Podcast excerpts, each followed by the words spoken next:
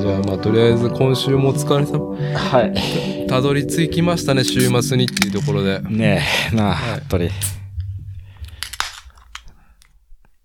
はい。えーありがとうございますありがとうございますあーはい庶民感のあるねええ。朝日とキリンでお互い、丸 F 丸いいですね F。キリンもいいであすね。一番、一番。一番で私はキリンの。あれちょっと待って、何これ。何めちゃくちゃうまい。朝日丸 F? ね、ちょっと今あの、あれ ちょっと渡辺さん みたいだった。渡辺さんって誰どの渡辺さん錦鯉の。 え、これ、求めてたやつだっ ていう。あの、なんで知ってるの僕の好みっていう。 そう。これ求めてたやつだ。美味しいな、今日。今日ね。リリ久々だな。まあうん。あ、そうなのね。うん。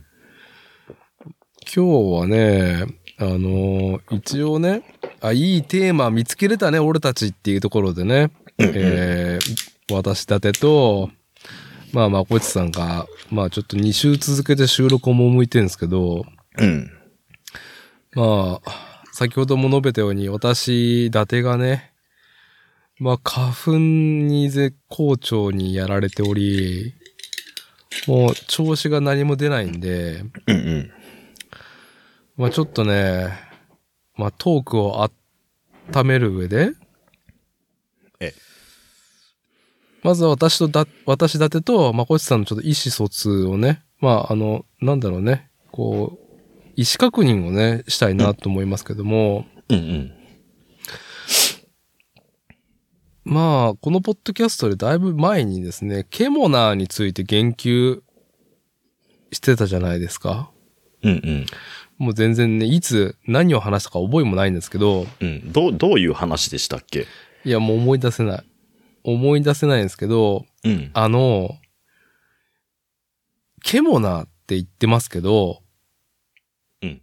みんなそれぞれの、やっぱ獣指数の深さがあると思うんですよ。うん。ねえ。もしかしたら、ケモナー、ケモナーってお互いケモナーいいよねって言っても、もしかしたら、それぞれ見据えてる獣感が違うものかもしれないっていうことでね。うんうん。まず私立ててまこちさんのね、やっぱケモナー指数を確認したいんですけども、はあ。えーっと、大きな線引きとしてね、はい。マズルがあるかないか。マズル。要は、あの、動物みたいなあの、鼻筋あるじゃないですか。うんうん。が、従人的に、こう、入ってる方がうんうん。ありなのか。それとも、もっとライトに、まあ、獣の耳と尻尾がついてるぐらいが、獣なしとしては好みですよ、とか。うん。もっと言えば、猫が、こう、ひょこって巣立ちして、うんうんうん。人間のように振る舞ってるだけでも、もうビンビン来るよっていう、やっぱ獣なし指数ってだいぶ振り幅があると思うんですよ。うんうん。その中で、やっぱりこの人間顔なのか、それともマズルこの鼻筋がもう本当に動物みたいな。はいはいはいはい。猫ちゃんのニャーンっていう口と鼻筋ね。うんうん。なるほど。うん。あった方がいいのか否かっていうね。うん、うん、うん、うん。まこちさんどっちですかあんまり獣すぎたら、すあのーあれになっちゃうもんな。あの、なんだっけ。ヤンキーの猫のやちつ。ょっと待ってちょっと待って。ああ、あれね、おしり探偵のすずさんね。うん。あんまり獣獣して、僕の、えー、ケモナーっていうのかちょっとわかんないですけど、はい。ケ、ケモナー、僕がその獣、ケモナーとして、獣を愛してるかどうかっていうとこはちょっと置いといて、うん。ああ、どうだろうな。ケモナーっていうかわかんないですけど、初めて人以外のもので、ちょっと性的な何かを感じたのが、えっ、と、宇宙船サジタリウスのアン教授。おーあれは、えいあれは、あ、ちょ、ケちょケモナーっていうか、ゾウ、ゾウは出てこない、出て出てこない。あ、関西弁の親父しか出てこない。ちょっと、3人 組だ。うんえ最初博、あの、ピンクの髪の、はいはいはいはい。うんはい。で、宇宙船サジタリウスのアニメを見ていて、ラザニアがすごく食べたい。ラザニアってなんかピザみたいなやつだな。美味しそう。うん。食べたいってなったのと、アン教授が、なんかも、ううんなんかムズムズするっていうのを覚えた。あと、ストーリーはそんなに覚えてないっていう。うん。そうう。いう感じなんで、おそらくケモナーのうん。原体験的なものはそこなのかなと思うから、うーん、はい。獣ではないですけどね。うん。うーん。はい。そなの次にるほどね獣を感じたのは、あの、ファイナルファンタジーの、あの、はい。フランね。フラン、はい。12のね。えーあフラン、フランです。うんフラン。フラン。フランは、うんえーっと、マズルが、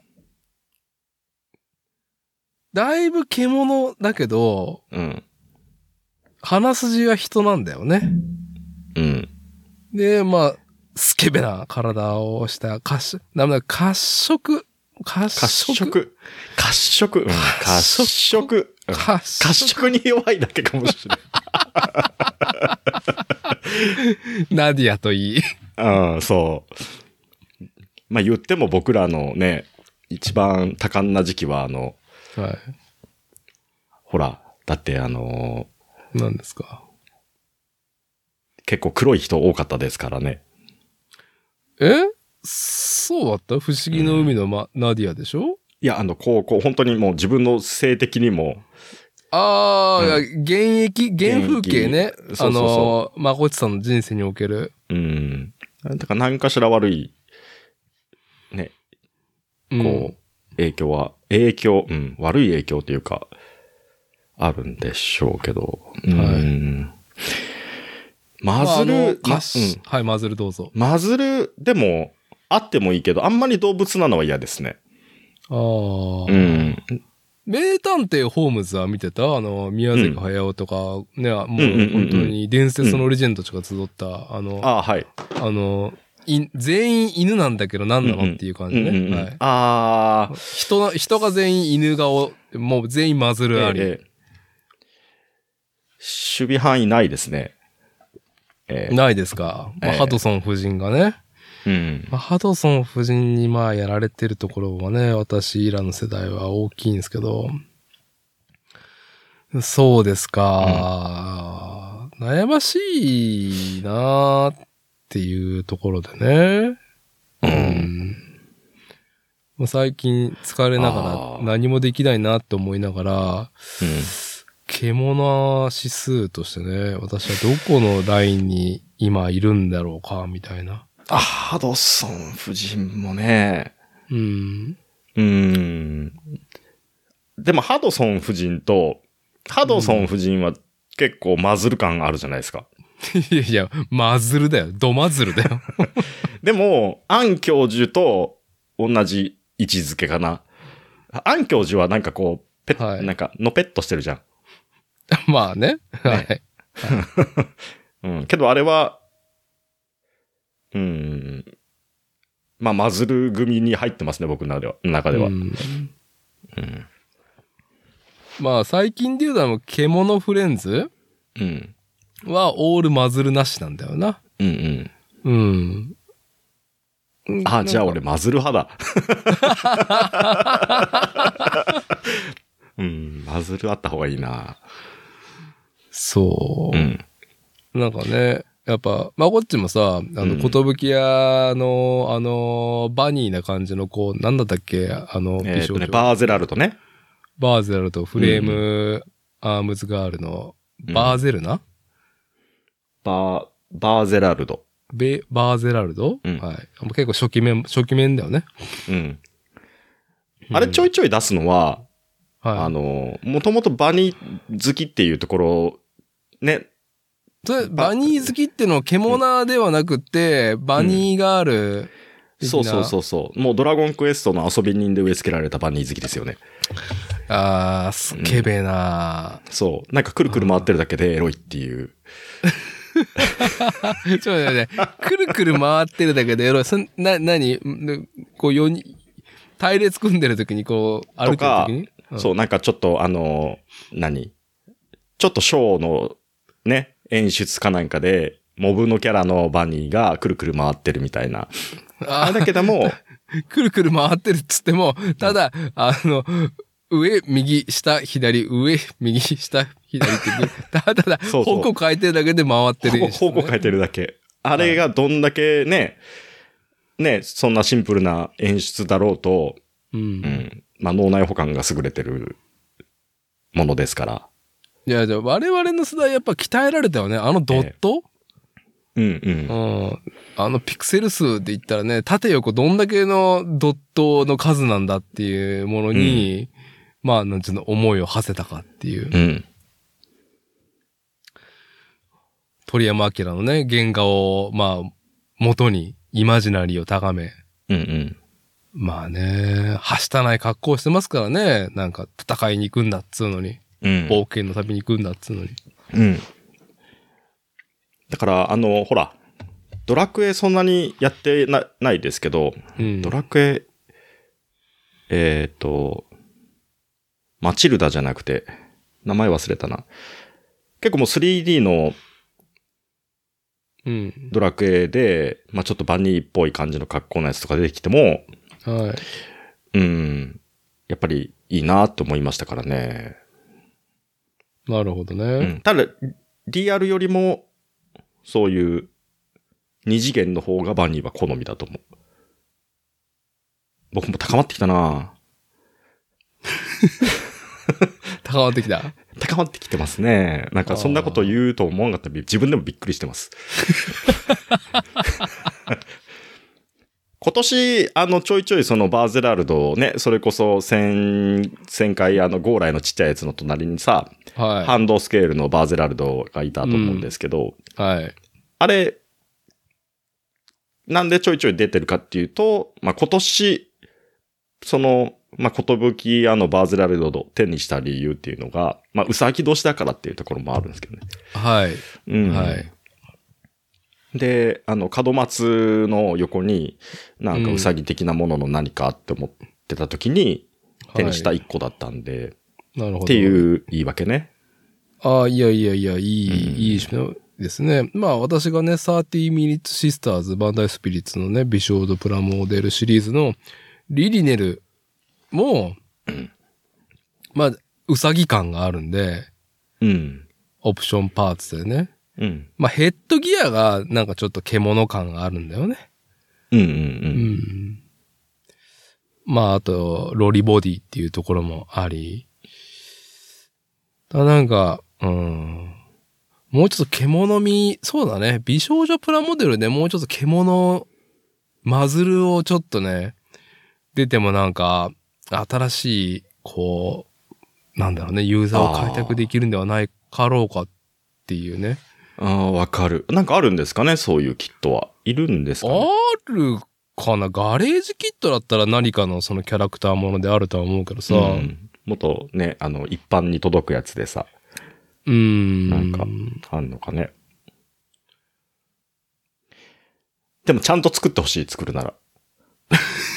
もう、何つこの肩強い言幅と葉。か、もうそういうの僕には通用しなくなってきたんで、もう今、はいししべ信用見るとちょっとびっくりするもん。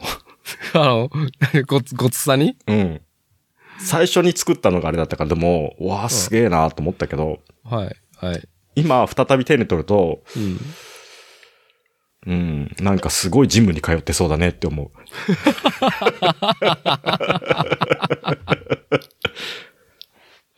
うん、そうね。あのージムね、と女性キャラクターに対する、なんだろうね、えーうんフィジカルに対する、えー造形の演出、うん。に対して、まあ、私のね、私の中の評議会は結構うるさい方なんですよ。はい。うん。あのーなんだろうね、その、戦士だっていうのに、なんだその細い腕はとかさ。ああ。わかる。はいわかります。はい。あのーその辺は、なんだろうね。やっぱり僕はその、中、高校す1年生の時だったのか中3の時かカプコンのストリートファイター2がアーケード、ゲームセンターで稼働し始めたのは。うん。やっぱ、チュンリーのさ、足に衝撃を受けたわけなんですよ。うんうんその足で蹴られたら、さすがにこのね、その、筋骨隆々の奴らも、うん。うん。やられてまうわ、みたいな。うん。そら高いジャンプするよねっていう、あの足足ね。足の説得力、パない、パないっすよね。パないっていうので、あれで、ほら、だって黒タイツ好きとかも覚醒してますからね。あー黒タイツ、チあのャイナドレス、はういん。はい。あの、スピニングバードキックとか、あの、うんね、その、そういう蹴り技よりも、うん締め技をしてもらいたいっていう妄想がいきましたけどね。腕ひしぎされたりとかね。あー折られそうだよねっ。ていう。まあ、まあ町山秀明氏だったら、まあ、元気されたいって言うでしょうね。あの人なるほどはい。うん。あしかなんですね。はい。うん圧死したいってね、うん。いつもね、本当にそう言ってますからね。うんうん。あの、なんだっけ、えー、スターウォーズのうん。最新シリーズうん。見てる見てない。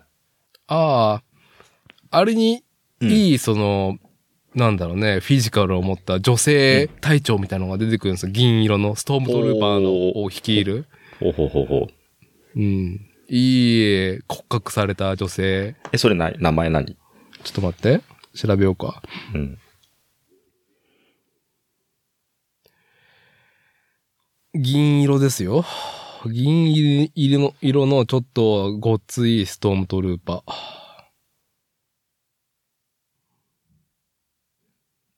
もう今の僕の検索窓のワードがすごい雑。スターウォーズ銀トルーパーシリ 画像。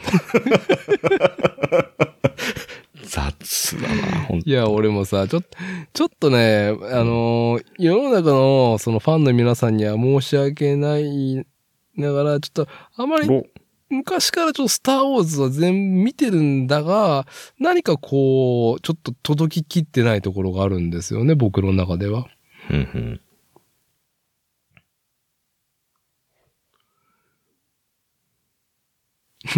スターウォーズ銀色のやつっていうね、これいい、いい、ファズマはあはあはあ。あー、ファズマ。はいはいはいはいはい。キャプテンファズマはい。うん。に、町山氏は、ね、町山さんは元気されて足したいって言ってるのを聞き、うん。そ、それはその、トルーパーの格好の状態でってことかな。いや、だってトルーパー、これ脱衣しないから、この人。あ、そうなんだ。うん。硬そうじゃん。 痛い痛い痛い痛い。痛い痛い痛い。あの、プロテクターとプロプロプロテクターとプロテクターの間にちょっと肉がチミって挟まって、痛い痛い痛いみたいな。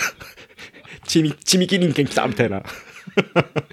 じゃ痛そうじゃないですこか。まで細かい、うんね、あの、なんだろうね、状況のイメージはなくって、まあね。あ例え、こ、例え、言葉の例えとしてってことこうね。そうそうそうそう。うんなんかね、うん。ビヨンセさんとかね、やっぱすごいじゃないですか、下半身。うん。もう俺らよりも絶対もう、フィジカルあるじゃないですか、下半身。うん。うん。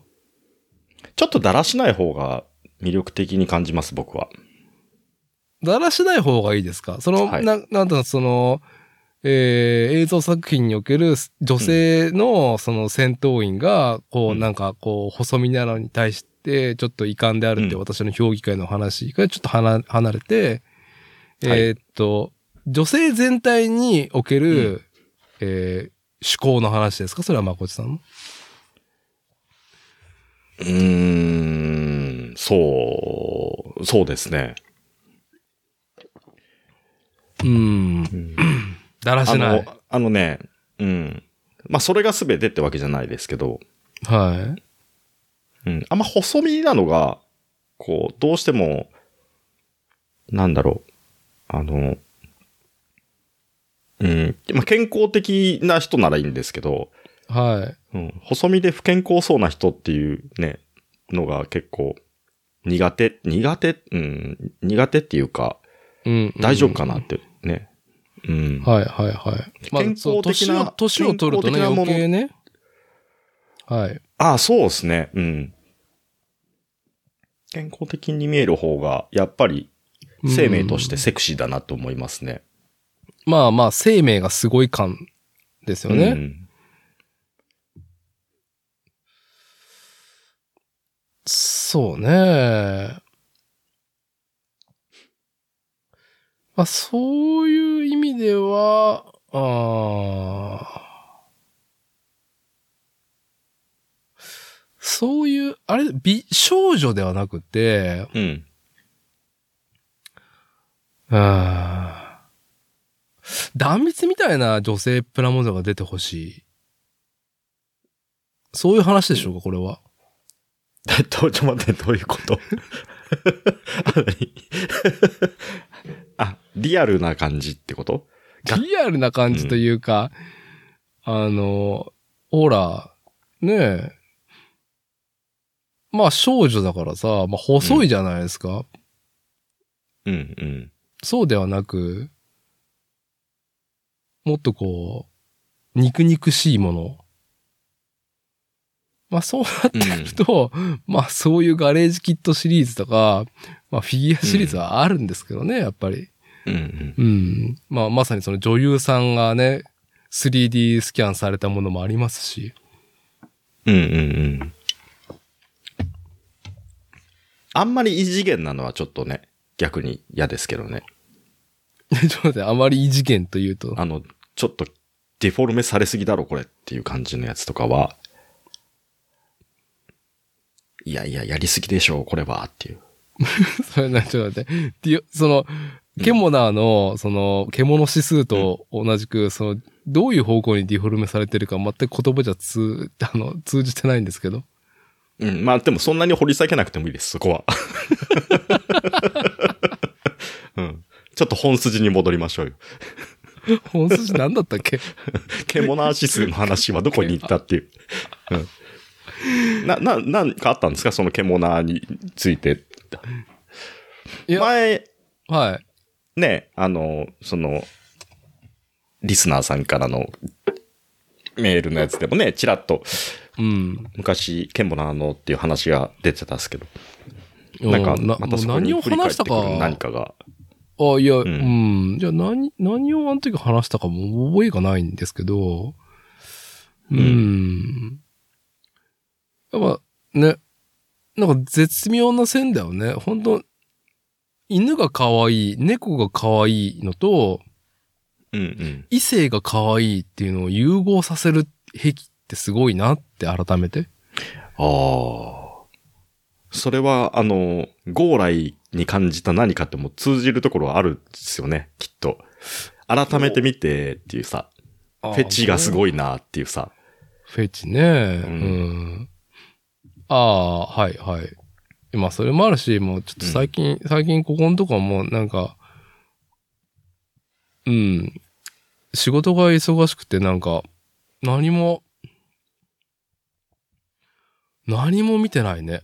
ポうッんドキャストすら俺聞けてないぐらいだから、あ、いいですね。この一週間半ぐらい。うんいいと思いますよ。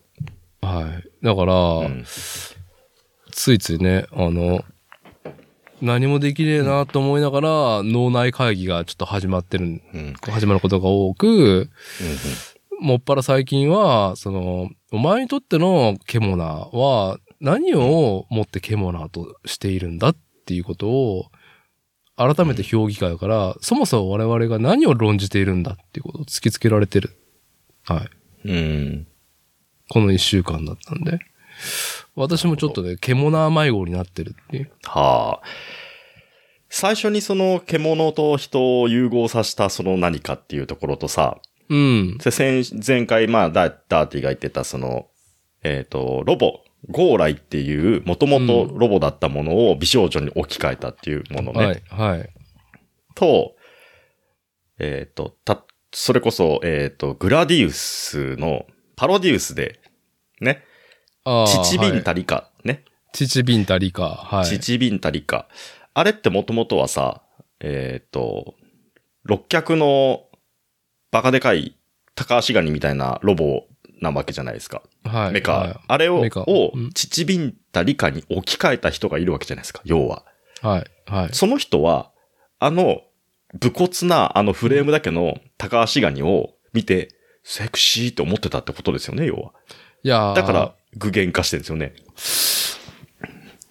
ああ、そういう紐解きですか。いや、まず、うまず、あれをパロデュースでチチビンタリカに置き換えた人うん。当時のコナミうん。天才だよね。改めてちょっと。天才ですよね。うん。僕は改めて時を経てね、まあ、うんかれこれもう、どうだ ?30 年ぐらい経ってんのかうん。そんなになるんですかね、ゲームセンター。ーで稼働してた時、パロデュースが。ええうん。やっぱりなんかさ、びっくりしたよね、初めて見た時。でかい。まずでかさ。スケール超えてきてますからね。画面フルサイズで来る。うーん。と、やっぱり、うんこ、ここはなんか、な、なんでそのゴーライの、そのメカ少女っていうものが、うん生まれたらのか、な、なんでオリジナルメカを女の子にしてしまったけしからんけどいいっていうところに通じる、うんいや、シューティングゲームまあ、んすごいどこをな世界だったわけじゃん。はい。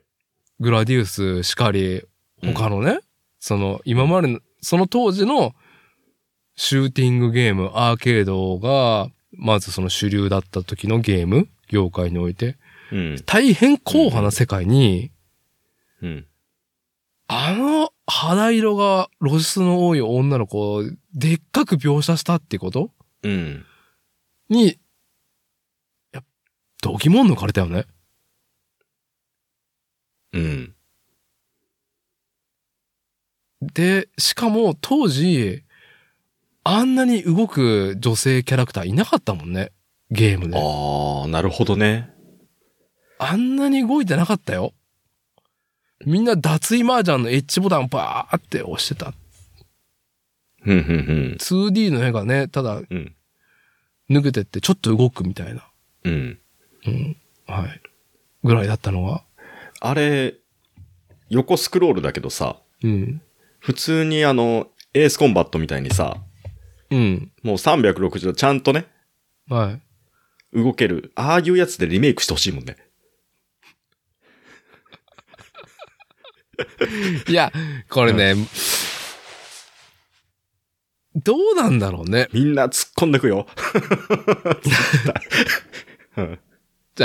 あの、うん吊り橋効果もあると思うんだよね。変、変、うん。えあの、その、ちゃんと原作の 2D 横スクロールシューティングに戻ると、いや、うんそもそも難関だったんだよ、グラディウスで、あの六脚のロボのところ。うん、うん。最初とオリジナルですら、え、これどう、いや、どうやって行く、ちょ、ちょ、ちょ、ちょ、ちょ、ちょ、ちょ、ちょ、ちょ、って、すぐね。うん、うん。そう、そう。あの、強制的にさ、横スクロールで、うん、チチビンダリカが近づいてきて、うん、うん。その、あれ足の下しかいけなかったんだっけ頭の方はいけなかったんだっけあれ。上から行けるのかなみんな足から行ってないかな上の方が狭いんじゃない上行けたのかな上、頭の羽飾りで、チュドン、チュドン、チュドンって当たり判定あるのかなあんま覚えがないあけど。あるかなうん、下のイメージしかないです、俺ね。も下しか、男は下大体下に行くってことだよ。うん。上行ったことないと思うな。行けるんですかねあーどうなんだろうね。すいません。勉強不足で申し訳ないです。いやいや、いいですよ。これ、これぐらいで、ぼんやりぐらいでいいですよ。な、な、もうね、もう、うん21世紀ですよ。もうな、なんでもかんでも白黒はっきりね、する必要ないんですよ。はい。あのーそう。やっぱ、あの、プレッシャーうん。込みで、多分すごく好きになってんだと思うよ、俺たちは。あんななるほにど。あんなに、一挙手一動を注視したうん。サンバの姉ちゃんはいねえようん。こ足運び。手の運び足。運び。うん。で、つい球を、さ、打って当てるとさ、うん。父ビンタリカに、うんふわーん、ふわーん、ふわーんって、こう、何かこうね、 うん。いけない気がする。いけない、いけない、ね、リアクションが返ってくる。もう含め、うん。あれはね、なんで、焼き付けられたよね。うん。いや、焼きつ、うん。焼きついてる人多いと思うですね。確かに。に。だからちょっと確認のために、やっぱりちょっとね、ちゃんとあの、ずエスコン仕様で、んエスコエンス仕コ様ン仕様でグラディウスをもう一回リメイク、パロディウスをグレリメイクしてもらいたい。うんオンラインで、オンラインで。オンラインでマルチで、みんなで変態組んで突っ込んでいきたいね。変態が、変態が組んで突っ込んでいっちゃうね。まあ、このね、2023年に、あの、一期うん、オンラインが稼働してるね、い一気団結ね。うん。一期団結。衝撃だよね。いや、あれね、あれやりたいっすけどね、あれパソコンでしかできないんですよね、あれ。衝撃だよね、あ一れ。うん。期。まあ、もともとあれ、アーケードの縦スクロールの、うん。農民、 農民縦スクロールシューティングだよね。ノーミンシューティング。あと、 後にも先にもあの、ホーミング機能を持ったね、武装がうん。初期で持てるってなかなかないよね。うん。うん、竹槍よりもね、鎌の方が強いじゃねえかみたいなね。うん。ああはい。まあそれがね、時を経てね、まさかのオンラインで、一人プレイ、え、あ、つん協力プレイ、2P、2P もできたんだな、あれ。うん16人まで同時でできるんですよね。今回のやつはね。うん。うん。まあ、それが出るぐらいだったら、ね。パロデュース。うん。まあ、ちょっとあんまりコナミさん最近元気なさそうだしね、やっぱうり。ん、なんか、まあ、あんまり聞かないもんね、コナミさんの話。はい。まあ、ね、はいバン、バンナムだったらもう作ってる多分。バン、バンナムそうふざけたやつやらんか。バンナムさんはね、そうね。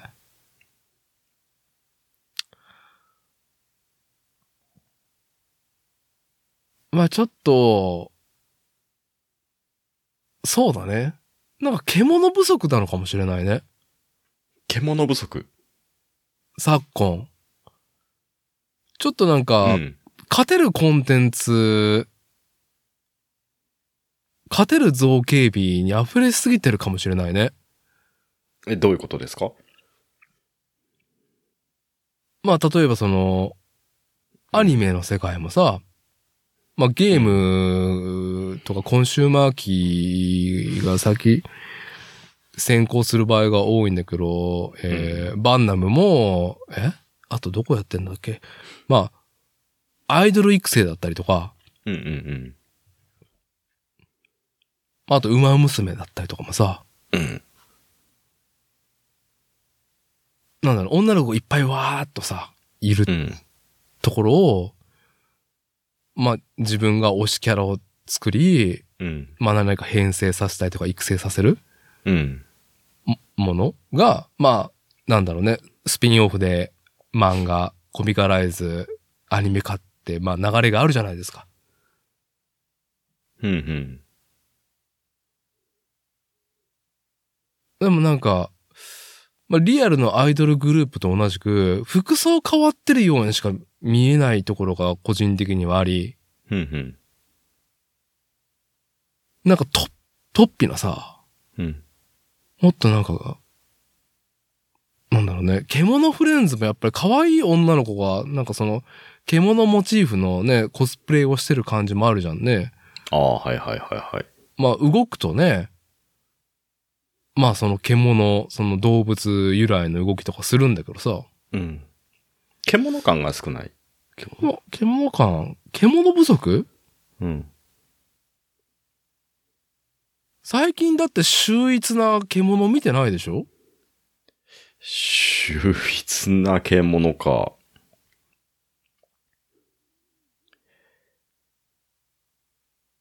なんか、いび秀つ、逸、最近、そんなにでももともとね、そんなアニメもみそんなに見てないから。まあ私もね、そう言うほど見てないんですそけう、ど、まあ分母が圧倒的に少ないですけど、はい。ああ、いい獣だなって最近、一番直近で感じたのはナナチですね。まあ獣じゃないけどね。獣感あるでしょでも。あれは、ちょっと性別は抜きとしてね。あーだから普通に、はい。うん。人に近いものは多分僕はそんなにけ、うん、判定してないと思う。獣判定を。はい。うん、あ、マズル派です、だから。マズル派。あマズル派。じゃあ、あ、そう、いや、そうなんだ。やっぱ、そう、やっぱ、そう僕はもう原作から読んだけど、やっぱあの、つくし明人、原作者メイドインアビスの、うん。ド変態だからね。ああ、だってあのね、ボンドルドのあのセセリフを聞いてりゃもう変態ってわかるじゃないですか。 おやおやおやおやおやおやおやおやおやおうや。あれ書いてなかったら多分なんかやらかして ますよ。うんだってクエンティン・タランティーノですらさ、映画撮ってなかったらやばかったみたいなさ、やばかったみたいなねね。、それぐらい、ね、それぐらいのポテンシャルをタランティーノ監督と同じくらい本人の圧が強いからね。秘めてる人だ。つくしあきひと先生。あの人。うん。うん、見たことあ る人人。なんか、うん、なんか、なんかのメディアでチラッと見たことある。ああ、こういう感じの人なんだっていう印象。 強いようん。強い。 うん。あんまり人人物像は掘り下げてみたことないけど、たうんだ、あの、ボンドルドのセリフを聞い最初にね、原作者とかそういうの一切抜きとして、うん。はい。あのキャラクターを見たときに、あこれ、ちょっと変態が書いたなと思いましたけどね。ああ、そうう。んだから、そう。あのー、つくしあきひと先生が、この、完全に獣不足。まあ、ある壁の、うん。なんだろうね、うーん。まあ、確一化されていく趣向に対して、皆さん、いや、俺は好きだし、皆さんも好きですよねっていうのをのびのびやられてると思うんですけど、まあ、ナナチというね、本当に魔性を生み出し、うん。ね。え、慣れ果て村は見た慣れ果てもらってどうやつだったっけ姫が出てくるやつ。一期と、映画のあの、ボンドルドのとこは、までは見たけど。ああ。慣れ果てもらってた。あ慣れ果て村はもう、より変態祭りだからね。あ。変態祭りだったから、いや、ぜひ、なるほど。はい。ちょっと刺激が強すぎるのもちょっと最近しんどいですけど。刺激はね、すごいね。うん。あーあはい。いや、まあ、でも、まあ、ちょっとメイドインアビスはすごいですね。本当に。うん。いや、悪くないですよ。あ悪くないって大変良いですよっていうところで。はい。まあ、どうでもいい話でね、いい、いい尺喋って。意外と喋ったね。で、何だったのってなったけど。いやいや、いや、何だったのっていうことに対して何か答えが出るような番組ではございませんから、こちらのね、ポッドキャスト番組作例はええ ね。そうでした。えええうええーんまあ、七地だな。あー1分の1七地が発売されちゃうぐらいだからね。え1分の1ってどんだけなのあれ。どれぐらいだったっけ結構ちっちゃいよね。いや、で、でかかったよ、い1や、分の1。でかいけど。、うん、でかいけど。ど。うん、十万してたよ。あ、高いね。何センチぐらい ?120 センチぐらいうーん、1分の1、7値。等身大フィギュア、7値ね。うん。 48万4千円。たー、高いね。ああ。え、いくつなの身長。大きさがうね、ん。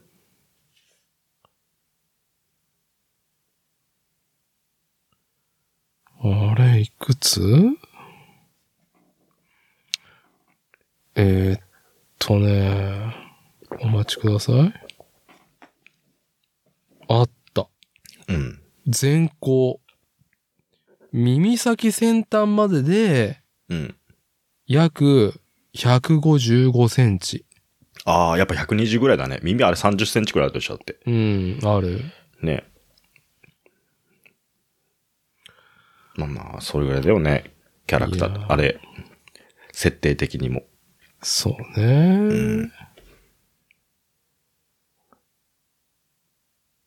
はい。小学校の低学年、幼年長さんとかそれぐらいの感じだもんね。ああ、もうちょっとね、うーん。うん。あこれ以上はね、もう、つくし先生のね、危ないゾーンに入ってしまうからね、幼児。マジで極悪だよ。こうちゃん、うちの子ぐらいだよ。マジで極悪だよ。本当に。最低ですよ。最低。本当に最低。鬼畜ですわ。許せない。許せない。あんなとこに、クソが。許せ、許せないよ。本当に。おやおやおやおやおや。おおやおや。本当に。本当に許せない。うん。想像が至りすぎて辛い。いやー、本当にド変態だからね、やっうん。ぱり。すごいと思う。うん。うん。なんか、いや、いや、ぜひ、ちょっと続き見てくださいよ。はい。はい。じゃあ、ようやく本題いきますか、そろそろ。あ、いきますか。 まあ、本題もクソもないんですけどね、うん我々の、はい、うんうんあの話にね。えいやー、先週その話題、えうん。そのトピックいいねって言ってね、うんうん。はい。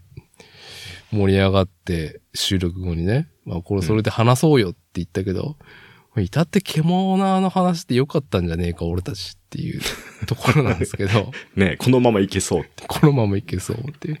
まあ、いつね、獣に戻ってもいいんですけど、て。うん。えーっとですね、まこっちさんの仕事柄と、まあ私のサラリーマン時代の仕事柄、えー KYT っていうね、うん。あのーまあある姿勢、取り組みは、うんまあ、その会社社員に属する身としては、まあ結構な時間と意識を割かれ、まあ、その仕事中の振る舞いうん。に非常に関わってくる KYT 皆さんご存知ですかっていうところでね。で、まあ、東海地区ね、トヨタバビロンシステムにね、関わる方が、このリスナーさん、このポッドキャスト番組のリスナーさんにも少なくないような雰囲気は感じている中で、まあね、KYT のね、まあ、なんだろうね、週一のミーティングとかね、なんか、あるね、やってますっていう方はね、まあ、あとの KYT のね、あの、担当が回ってきたな、今月は、みたいなね、うん。あると思うんですよ。あのー改めて KYT 何かっていうと、危険予知訓練のことを KYT と指し、危険予知訓練は、危険、危険、KIKA、あ、い噛んだな。 危険、KIKEN、危険の K。そして、YOCHI よちの Y なんか、ソチみたいな言い方したね、今。 ソチオリンピックみたいな。ではありません。よちです。よち。そして三つ目が、えー TRAINING トレーニングの T が取って、KYT とね、略してうんる危険予知訓練。まあ、どういう内容かというと、危険予知訓練は、職場や作業の状況の中に潜む危険要因と、それが引き起こす現象を、職場や作業の状況を描いたイラストシートを使って、また、現場で実際に作業をさせたり、作業をして見せたりしながら、小集団で話し合い、考え合い、分かり合って、危険のポイントや重点実施項目を示唆昭和、示唆故障で確認し、行動する前に解決する訓練です。いいですね。てるよね、KYT。うんまあ、ゴッチさんは、まあ、うんトヨタバビロンシステムの中の、まあ、運送をね、司る会社のところでね、まあ、かれこれ、金属、金属何年なんですか、そういえば、まあ、ゴッチさん。 10 16年かな。 16年。うん。あのー就労時間中に、この、うん KYT に割く時間って、まあまああるよね。あのね、工場とか、そういうとこ、うんそういう、ちゃんとした会社で、もう本当に、定期的に取り組んでるとこってでもね、一部な気がする。見てて。うちの業界では、うん。えーっと、一応そういう、何、あの、月1とかで、うん。まあ、ミーティングみたいなのしてねって言ってるけど、そこで毎回やってるかっていうと、そうでもなかったりするから、存在は知ってるけど、みたいな。で、やり方も、あの、もうまあ、基本さ、4ラウンドとかあるじゃないですか。はい。それをもっと、こう、崩して、うん。噛み砕いて、どうつってこっからどんな感じするみたいなさ、そううん。いう風にやってたりする人もいるし、はい。ちゃんともうラウンドでやる人もいるし、うん。うん。あ、それは、あの、KYT のそのミーティングのね、まうあん会議室に詰めたりとか、実際現場とかに行って、うん。まあそのグループで、まあ一応その担当者がね、それぞれ役回りが回ってきて、まうんあそれぞれの、なんだろうね、えーっと、まあ危険予知訓練の、うん。まあやり方作法が、まあそれぞれで、まあ結構幅がある。熱量の高さ低さがあるっていう話うだん。ね。でも本当それこそ、あの、音体。ね。ちゃんともうしっかり定期的にやってます、みたいな、うんそこまでのものとしては取り扱ってないかなっていうのが現状だな。なるほどね。うん。まあ、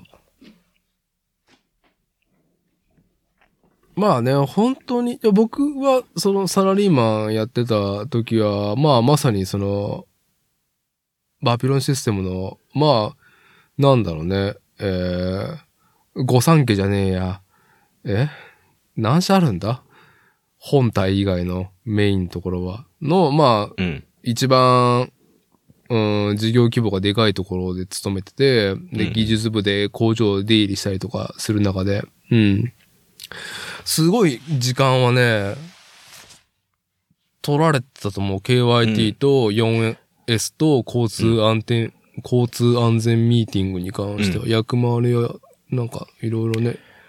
そこ、でもでもそこクラスよりも上のところはね、結構しっかりやってると思う。うん。うなるん、ほきどねあの、そこより上の企業っていうのかな。うんうん。うん。もっと下の方行くと、それどころじゃねえみたいなさ。はいはいはい、うはん。い。本当に形式上はあるけど、みたいなところは多いと思いますけど。うんうんう。ん。まあ実際ね、うあの、ご本家にも出入りしてたから、うんうん。うんうん。それをやってないといけないっていうのもあったけど、いや、まあ何の話かというと、まあ会社でのそのね、ありようもあるんだけど、うんやっぱ多分ね、我々、その、我々自身がね、まこっちさんも私たちも、まあ、自ら練り上げた KYT で、まあやっぱ初老をね、うんうん。一応ね、こう、突入し初体を持ててると思うんですよ。KYT やったから今俺たち生き残れてると思うんですよ。うん。まあ、過言ではないと思います。はい。うんまあそんなね、まあ人として、一オスとして、どんな KYT をね、自ら練り上げていったかっていうね、俺の KYT 論っていうのは、まあなかなか面白いトピックではなかろうかと思いましたね。うんうん。はい。 KYT、あのー幼稚園とかさ、幼稚園、幼稚園保育園の、まあ、幼児時代。あと、小学校の低学年、中学年とか、うん。もう本当に転んで危ないものを、危ないところを学ぶ。うね、ん食べてみて、口にしてみて、これは食べれる食べれないを判断するとかさ、うん。そういうところってさ、あの、動いたことに対する結果、結果で学ぶじゃないですか。うん。はい。はい。それは KYT ではないんですよね。ないんです。うはん。あくまでも、自分がそういうね、そういう今の前提をもとに、じゃあ初めてい。うん。自分の中で KYT 的なものをやったのはどこかなって思い返してみたところが、はい。まあ、この前もちょっとちらっと触れた、ええ。あのー階段を上がってくる親の足音に対するはい。危険予知活動っていうのをものすごく盛んに行った時期 が、やっぱり中学校の時にあったと。はい。あの、2階の自室に、ええに対して、えまあ、ご両親がえ。うん、う上ん。がってきた。うん。まあ、上がってくるイコール、私のこの自室、部屋にアクセスしようとしてるのかもしれない。うんそう。 こんな格好ではいけないっていう。そんな格好ではいけない。で、その後に、はい。ね、想像、想像するわけじゃないですか。じゃあどういうことが、うん。ね。その時に行ってた不安全な行動であったりとか、まあ不安全な状態っていうものがあり、ね。うん。うん。で、そこからさ、やっぱりこう、次のね、じゃあ、それがあって、どうなるうん。見つか る。うん。見つかって、怪我をするわけではないですよね。うん。けまあ見つかって、精神が死ぬとか。まあ、うん。あ、まあ、あと、その、結果、状況に対する戦術的なことの話ではこれはなくって、うん。まあ、状況によっては嘘をつかないといけなかったりとか、うん。まあ、もしくしたら、まあ、自尊心を失い、まあ、なんかね、器物を破損してしまうかもしれないし、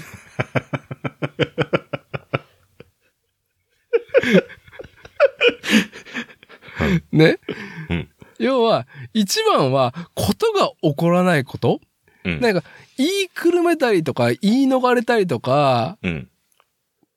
隠蔽したりとかする、その戦術的な話ではなく、うんなく。うん、ことさえ始まらなければう、ん。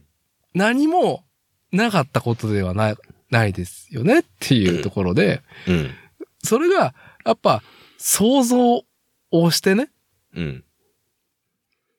危険に対してね、予知をしするトレーニングは、そ研鑽重ねてきたよねっていう話をね。う、はいそう。だから、KYT の、あのー大事なところって、うん。対策を練ることじゃないんですよね。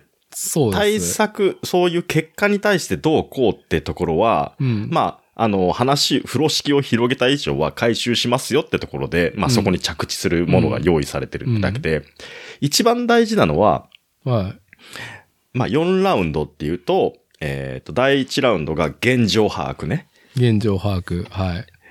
えー、どんな危険が今そこに潜んでいるか、この状況を見て、はい。はい。どんな危険が今そこに潜んでいますかっていうのうんうをん現状を把握するっていうのをみんなで出し合いましょう。想像しましょう。うん言い合いましょう。はい。とにかく場に並べる。カードを並べる。はい。はい。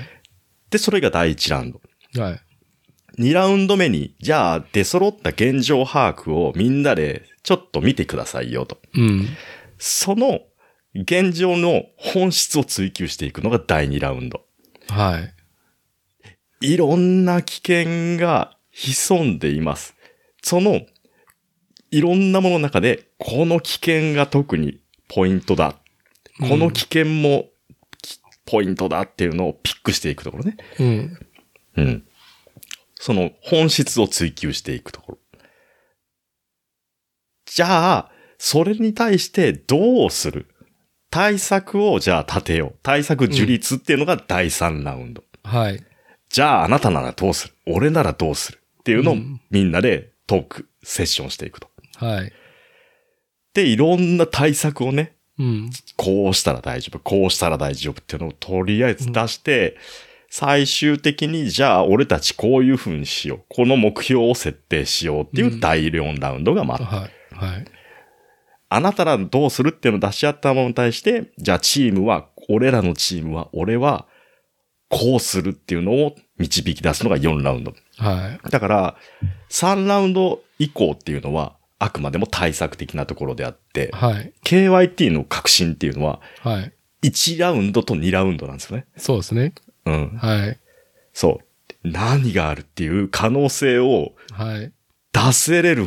どんだけ出せれるってところだよね。本当にう1個しか出ない人もいれば、もう10個でも20個でもボンボン出てくる人がいるね。はい。はうん。まあそのパターンい。はい。が、あの、一人だけだとね、やっぱり、あの、数が出ないから、じゃあみんなでチーム、4、5人とかさ、まあ、小グループ組んで、意見を出し合いましょうってところなんですうよね。ん。う。。うんはい。うん。あくまでも、訓練。危険を見つけ出すみんなの感受性を高めましょうっていう訓練なんですよね。まあ、危険の状況の抽出だよね。抽出。はい。まずそれがもう何よりも第一だと。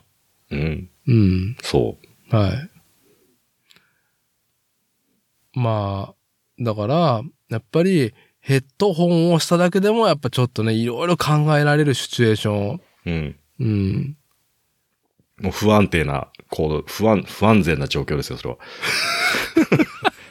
ヘッドホンをすヘッるド。ホン。うんいや不 安全な行動ですよ、それは。もう、の、ノイズキャンセリング機能があるヘッドホンなんて、俺は買おうとは思わないぐらい、うんあんなに危ないものはないからね。危ない。危ない。なんか、没入感がすごいって、いや、こんなに没入して、没入していいいいわけがなかろうと。なかろうで。本当に。没入の極み VR って いうね。危険極ま りない。危険極まりますよ。はやるべきではない。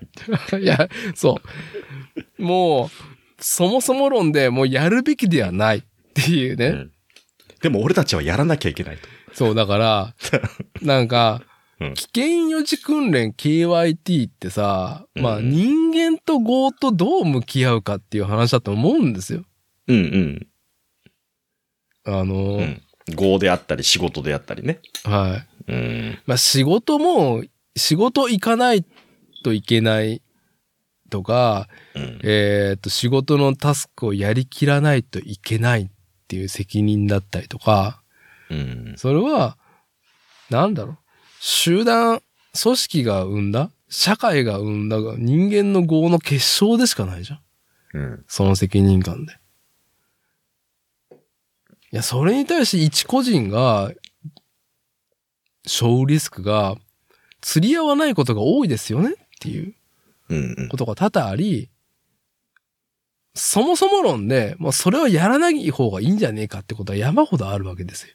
うん。うん。でも、やっぱりその、それぞれのパーソナリティ、個人個人の、うんまあ、歩んできた道で、まあ、そういう状況に立ち入らないといけない。うん。じゃあ、その人間のこう、と向き合い、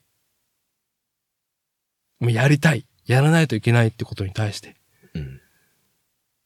生還するためには、うんこの危険予知訓練 KYT が非常に重要な役割を果たしていると。うんあの、まあ、一個、真面目な話をすると、あの、今、近所の現場に詰めてるんですけど、はいはい。まあ、その現場の前で、ちょっとし、交通死亡事故が起きたんですよ。昔ですかいや、もう、昨日、ああ。本当朝6時にね、あのー、80歳のおばあさん引かれちゃってさ、うーん。何時ぐらい朝6時半ぐらいに。ああ。明るいよね、もう6時半。もう明るいね。で、引いたのが、21歳か22歳ぐらい。ああ。よくあるパターンだね。はい。で、まあ、この辺のさ、古い瀬古道なんてさ、うん。まあ、なんだろうね。もう、おじいちゃんおばあちゃんとかね、別にその、ねえねえ、路肩とかいう概念もないからさ、うん。法律が違うからね。法律違うからね。改正されてってるのについてきてないからね。うん。こ結構高齢の人って。そうそう。わしが生まれる前からわしはここの、を歩いてた。うんアスファルト引かれる前から歩いてたみたいな感じがあるからうんね。に対して、あのーまあ、じゃあ亡くなってしまったっていうことに対して、うん。まあ、あの、ね、遺憾ではありますが、うん。 21歳うん。の若者のが、うん。まあこれからね、うん。うん。多分、刑が降りるのが決定するのも含めて、うん。どうだろうね。かれこれ10年近くかかってしまうわけじゃないですか。うん。うん。 20代がね、失われて、まあ、過失がある。もちろんね、うん。あるとはいえ。うん。横断歩道うん、横断歩道でも何でもないよ。あうん。もうさ、いたたまれないところがね、やっぱりその被害者もあ。うん。込みだけど、やっぱりその若者ね、加害者になってしまったよ。やっぱ、我々ね、子供がいるからさ、うん。本人たちがそのね、成長し、うん。まあ、車に乗りたいっていう欲、うん。ハンドルを握りてえっていう欲が生まれた時に、もう、さ、正直ね、うん。もう、究極の KYT を発動すると、うん。もう乗るなの一言になるじゃんね。まあそうだね。そうなっちゃうよね。うん。うん。もう、避けられないもんね。その可能性に飛び込むっていううん。意味では。まあ、俺ら自身もその可能性はね、もちろんはらんでるんだけど、いやーもうこのやるなに対して、うん。そうはいかないよねっていうこのね。そう、そう。やらないっていうのも一個の手だけど、うん。それはね、あのー、うーん。まあ、ずっと一生乗らない。一生そういう危ないっていう、危険をはらむものに付き合わないっていう生き方をするんであれば、うん。それでいいと思うんですけど、うん。その KYT ってあくまでもさっきも言ったけど、はい第1ラウンド、2ラウンドが肝だよって、それは、その、起こり得るものを見つける、危険を見つける、どういうリスクがあるか見つけるっていう、その注意力、その人の注意配分の広さっていうところを訓練して高めようっていうやつだから、うん。乗らないっていう、そこで判断して、そういう KYT 的な能力が低い状態で、うん。じゃあそれで全て回避できるかっていうと、別のところで別のリスクに引っかかるんですよ。あくまでも今交通事故に対しての話だったんですけど、は KYT ってさ、建築現場ってこととかでももちろんあるい。もちしろ、ん。はい。あと例えば看護だったりとか、うん。それぞれの業界に KYT ってやっぱり合ってると思うんですよね。それこそ、あの、IT 関係とかでもさ、はい。まあ全然その IT 関係の KYT 想像つかないですけど、うん。まあね、データが、パソコンがフリーズ前にすちょっと保存するとかさ。ねいや、機密漏洩とかさ、君スローとかもそうだね。うん。だからいろんな、そのさ、危険、その、この先起こるかもしれないリスクっていうものを、どんだけ想像できるかっていう訓練だから、はい、はうい。ん。やっぱりその、20代前半で、やっぱそういう訓練の、その、熟練度が低い人っていうのは、どっかでなんかやっぱりやるんですよ。やる人は、いぜ、やる人はやるの。うん必おず。できっと俺たちはずっとやってきてる方だったんだよね。うん。で、や、たまたま、でかい、何かにぶつからなかっただけで、うん、うん。ね。運ももちろんある、そうこれたはま。たまでかいものにぶつかってないだけで、うん。もうギリギリだったよっていうのはう、ん。いっぱいあるはずなんですよ。はい。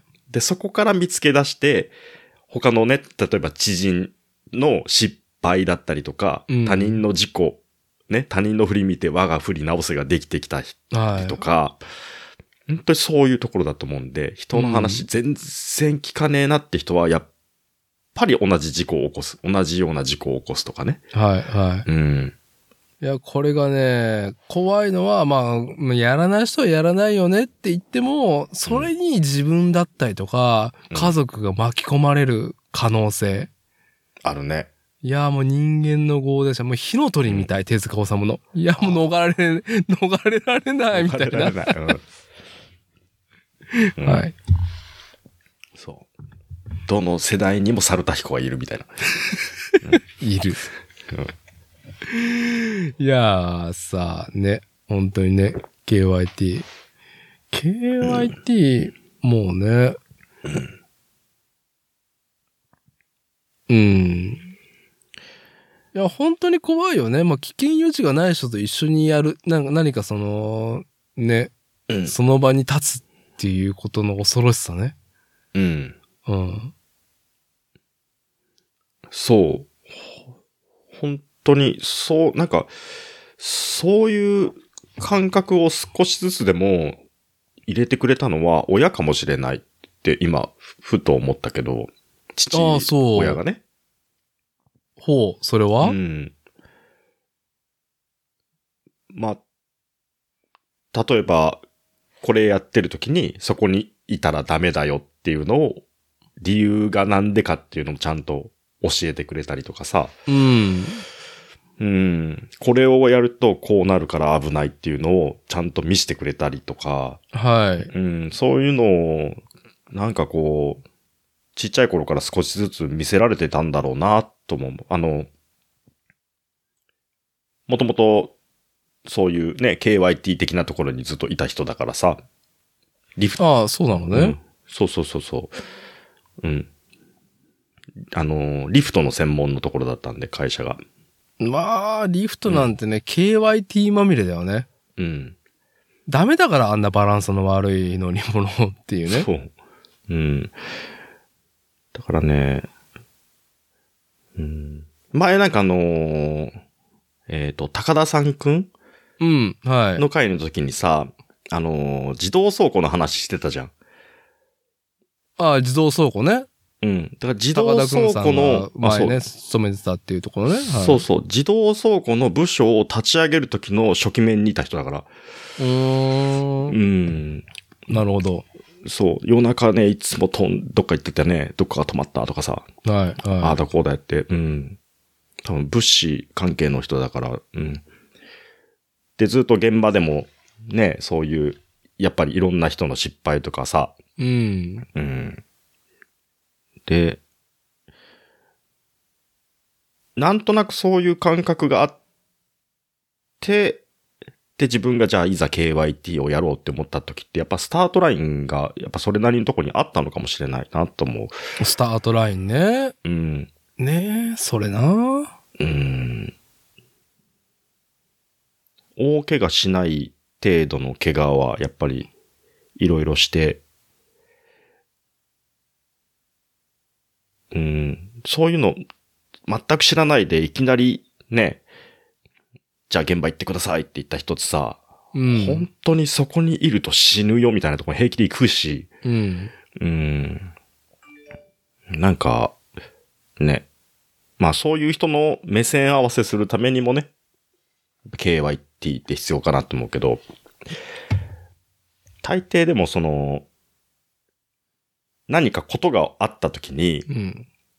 まあ話を、いろいろ事情どうだったってさ、聞いていく中で、君がやったこのパターンの事故って、今日朝展開したこの内容とほぼ同じだよねとかさ、はい、はい。ね、この前展開したこれとほぼ同じだよねとかさ、そういうことってまあ多々あって、うんで、あの、うん、まあ僕、まあ、まあその運転のところに話を、まあ持ってっちゃいますけど、は認知判断操作、認知判断操作ってこう繰り返すわけじゃないですか。うんこうんの車の運転って。まあ車高でも習ったと思うんですけど、い。はい。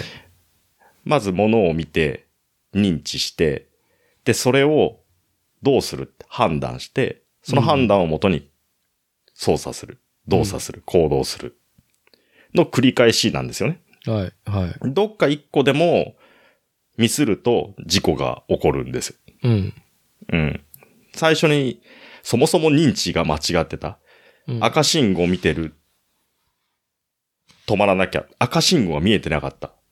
だからそのまま突っ込んだ、ぶつかった。みたいなね。ら、はい。で、その、認知して、判断するときに、うん。あの、今まで持ってる自分の知識だったりとか、体験だったりとか、そういうものを元に判断するわけじゃないですか。赤だ。だったら止まれ。うん。人が横断歩道のとこで立ってたら止まれ。とかさ。うんけどね、この、情報として持ってるものと、知識として持ってるものって、本質、根本的にやっぱちょっとずれ違うものがあって、はい。バーっと、いろいろね、あの、新しく入った人に教えて、情報として与えても、あくまでもそれって情報で止まってて、うん。身に入ってないんですよね。はい。うん。で、初めてその人が、何かそういう自分が体験と結びついたときに、はい。こう知識としてね、変わってくる。次に同じことが起こった時に判断する材料が情報から知識に変わってくるみたいなね。うんうんうん。うん。情報として入ってるものってさ、やっぱりあの僕らなんてもう顕著なもんですけど、うんすぐ忘れるし、はい。身になってないんですよね。ああ、そういや、そういうのあったね、みたいなう。んうん。うん。だからそのさっきの事故の話を聞くとさ、うん。まあ情報としてももともと持っててなかったのかもしれないけど、そういう知識のパターンがやっぱり少なかった。あと、認知がもともとできてなかった。うん、そういうなんかこう、はい夜、こういう時間帯にここら辺はそういう人がいっぱい歩いてるからねっていうのが、もし彼が知識として持ってたら、もっと、見つける目線を、はいはいうん目配せをできてたんじゃないかなとかさ。まああのーその、認知の話でね、うん。なんか、嘘か誠かは、その、まあ、幕末さ、うん。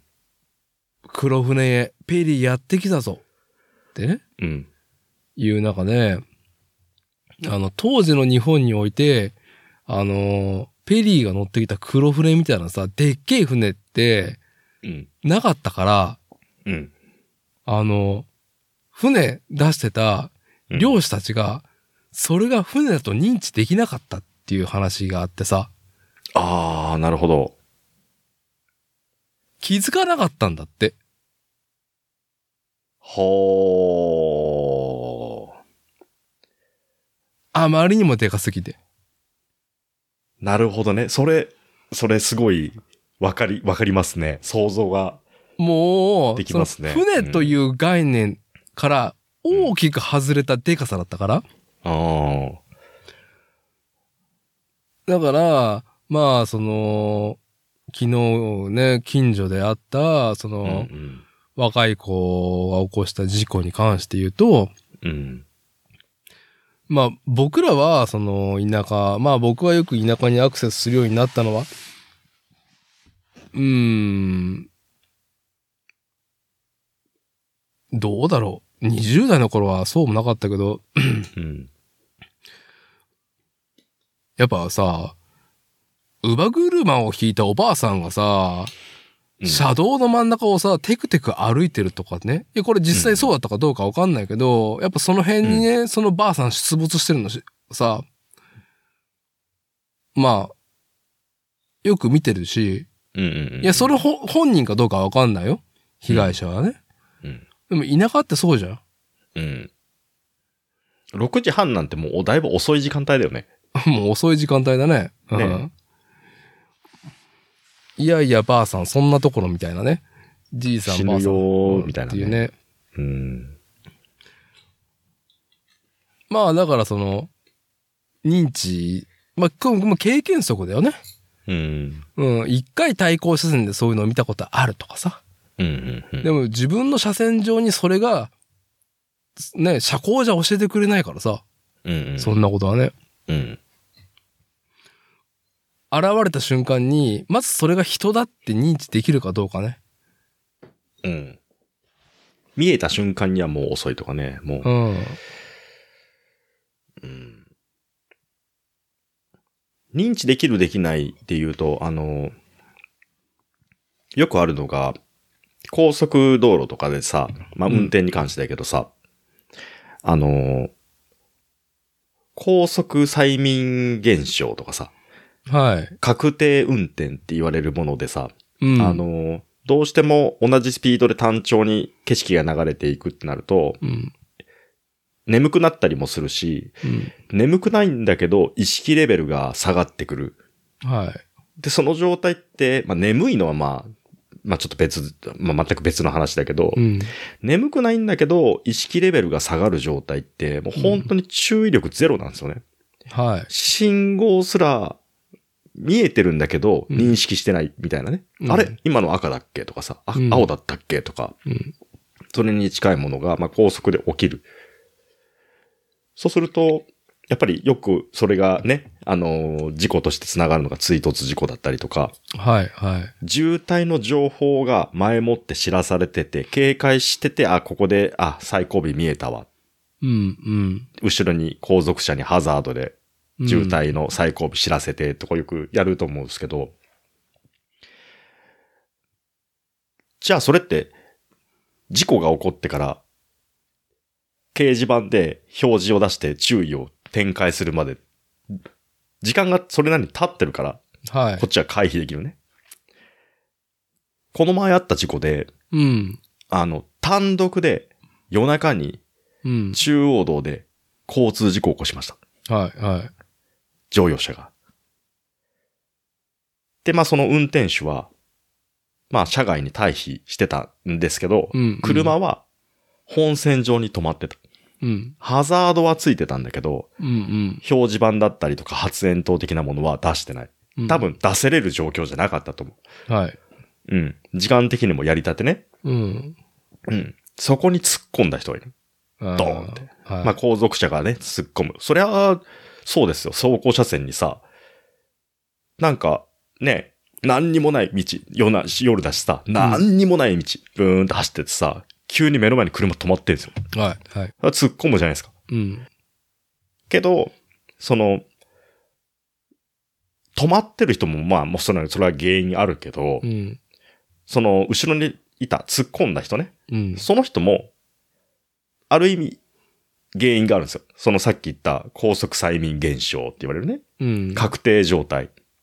うん。いないだろうって思ってるだろうし、はい。そもそもずーっと同じリズムで来てるから、意識レベルがまあ低い。うん。うん。そこで注意をしろっていう方が、なかなか難しいんですよね。難しいよね。ずーっと集中して運転しろっていうのって、まあ人間無理で。うん。だからその二十歳のその彼が、まあそこの道路の状況がわかんないですけど、はい。ね、どれぐらい長い直線、まあ確定状態なんてすぐ落ちるからさう、ん。うん。もう僕なんてもう5秒で落ちるんで。 本当に極端な話そうだと思うんですよ。今までの何もなかった。今までそこにね、誰かがいたっていうのがない。ここ何キロで走っても大丈夫っていうその成功体験がどんどんはい。はい。積み重なってくるから、大丈夫。何にもリスクない。大丈夫って、どんどん成功体験が積み重なってくる。はい。はい。だからそんなとこに、ね、 う馬車をしたおばあちゃんがいたって、理解できない。最初にもう拾う、拾うっていう体制がない状態。ないね。うん。だからその二十歳の彼が、その KYT なところで習熟度が低いっうん。ていうところもあるけど、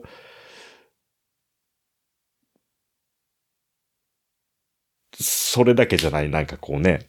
うん、はい。はい。まあ、まあ言葉になかなかしづらいですけど、まあ、あるよね。うん。あるね。うん。まあ、あのー僕がサラリーマンやってる時の交通安全ミーティングの一つの結論としては、うん。あのーもうせこ道を走るなっていう大きな、その、うん。その社の部署の結論があって、うん。要はリスクが高い道を走んなっていうね。うん。うん。その、車同士だったらまだしろ、うん。その、歩行者と接触するリスクが高い。要はガードレールがない、歩道が、が確立されてないような住宅地うん。の道とかは使うなうん。っていう結論がまあ、あり、うん。そうなりますよね。それ展は、開するっていう風であれば。うん、それは理にかなってるなとは思い、うん。それは今の僕もやっているっていう。うん。それはね、確かにそうなんですけど、うん。その結論っていうのは、えーっと、100人、大勢の人に展開するだったらそうでいいと思うんです。もはうい。通るなってあれだけ言ったじゃんっていう。そもそも通んなきゃそこ事故起こんないんだから。うんうんでも、その、ルールだったりとかで、そもそもそこの行動をなくすっていうのは、うん。あの、なんていうかな、ルール、例えばルールね、うん。はルールでこれはするな、だったりとか、い。うん。これをししても大丈夫なように何かセンサーをつけたはい。はいと。かね、そういうことってよくあると思うんですよう。んうん。そういうリスクがあるんだったら、じゃあそのリスクを排除しましょう。物理的になくす。はい。はい。これって、あの、もちろん事故はぐっと減るし、うん。リスクそのものがなくなるから優れた回答だとは思うんだけど、うん。それを一個やると、人の感性は一個死ぬって思ってるんですよ、僕。はい。はい。そう。人のその、もともと危ないものがあるよ。それを見て対応するよっうて、んそこの訓練がもう二度とできなくなるんですよ。うん。うん。もうリスクないから大丈夫って言って。うん。だからね、一長一短で、うん。例えばその T 太田さん、音体に納品ばっかしてる人、うん。ね。旗織機メーカーさんの組み立て工場にばっかり目納入してる人。はい。町工場ばっか納入してる人。うん。現場の環境って本当バラバラで、うんうん。一番最終的に使えねえのが、T オタさん本体にずーっと納入してた人って、うん、まあスキルが低いんですよ。ほう、その理由は。その人を町工場に入れた時に、絶対に事故るし、絶対にかん解決できないよ、それはっていう問題点を打ち上げてくる。ああ、まあ、あれだね。まあ、言うなれば、状況が多いんだよね。そう。まあ、な、イレギュラーと言ったら良くないんだけど、これは。うん。うん。それは、イレギュラーって断じてしまうのは、例えうばんその、T ヨタ系でやってた人が町工場に行った時に、イレギュラーが起きましたっていう主観はダメですよねっていうことで言ってるけど、イレギュラーじゃねえからねっていうね。そう。それレギュラーだ から。そう。うん。あすべて、レギュラーです。うん。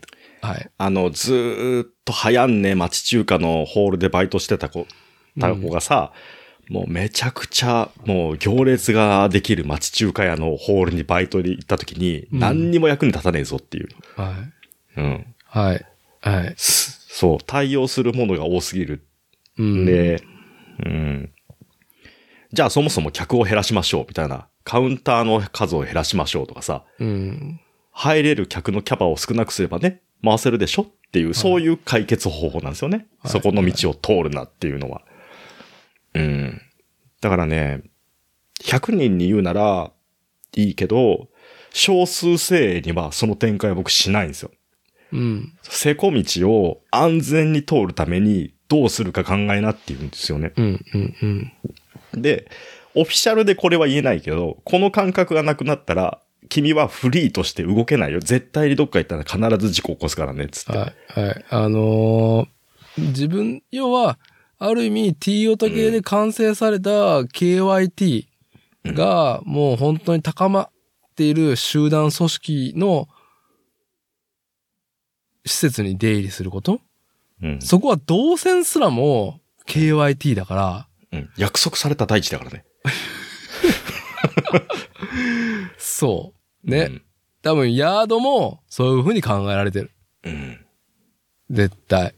うん。なんかね、あのー僕が、まあ、整備士やって、うん技術部に10年ぐらいいて、その後適当にやって、で、今、妻のところのお父さんと、うん、まあ、地方都市の小さな家業の職人仕事に入ってじゃんね。うん。まあ、一番正気だったのは、KYT の毛の字もないっていう。まあそうだね。皆無。まあ、うん。怪我と弁当は自分持ちだからね。ああ、いい言葉ですね。はい。うんなんか、あの、雰囲気しかねえっていうところで、うん。いや最初なんかね、本当になれんかったんだけど、うん。うん。で、せっかち。うん。うん。で最終的にうん身につけたことは、うん。俺が切れるって いう。あ、こうやって職人の世界っていうのは保たれてんだっていうのに気づいた。わかりやすいところだね。ああ、うるせえよって言えるスタンスうん。うるせえよ、危ねえよっていうふうに、その、なんか、あの、ガヤが周りにいても何の役にも立たないから、まうあん実践、これね、KYT じゃな、もうすでにないんだよね。もう KYT がないところなんて野生の大地なんだっていうところで今ね、やってるんだけど、うんう、ん。うん、まあ少ない、さ、もう本当にほほとんど、うん。職人のお父さんと二人でやってるのが多いんだけど、うん。やっぱたまに他の職人さんだったりとか、うん。あのーあとはその、まあ、地域のそれなりの中小の会社の現場に出入りしたりとかね、うん。うん。うん。大工さんがいたりとか、うんあの、工務店が仕切ってるとことか出入りするけど、まあでも、なんとなくのポーズの KYT をやりましょうかぐらいのところなんだけどね。うん。で、今は出入りしてるとこは神社でさ、立て直しほうの。ほう。うんほうほう3分の2新築みたいな。3分の1使い直しみたいなところでね。で、な7年いて、いや、うちでもなんかない、なかったらしいんだけど、うん寺がほとんどだったんだけど、新築の石の仕事はね。あ、神社はなかなかないのか。神社はなかなかない。寺はまあまああるけど。神社も KYT やんのかなあ宮司さあ、んとかあの KYT やりたい気持ちがあるところが仕切ってるけど、KYT するやつが誰もいないってところ。うん。そこ、うちも含めて。そこ倒すと、ん呪われるよ、みたいな。そういうのはね、ないね。そういうのはないけど、もう、やっぱりす、やっぱり一番なのは、うん、あのー寺よりもうん。神社って超絶、えーパブリックスペースだなっていうのをより感じ、ほう。あのー公民館みたいな感じみんなのものね。うんうん。寺はさ、住職がいるから、うんうん。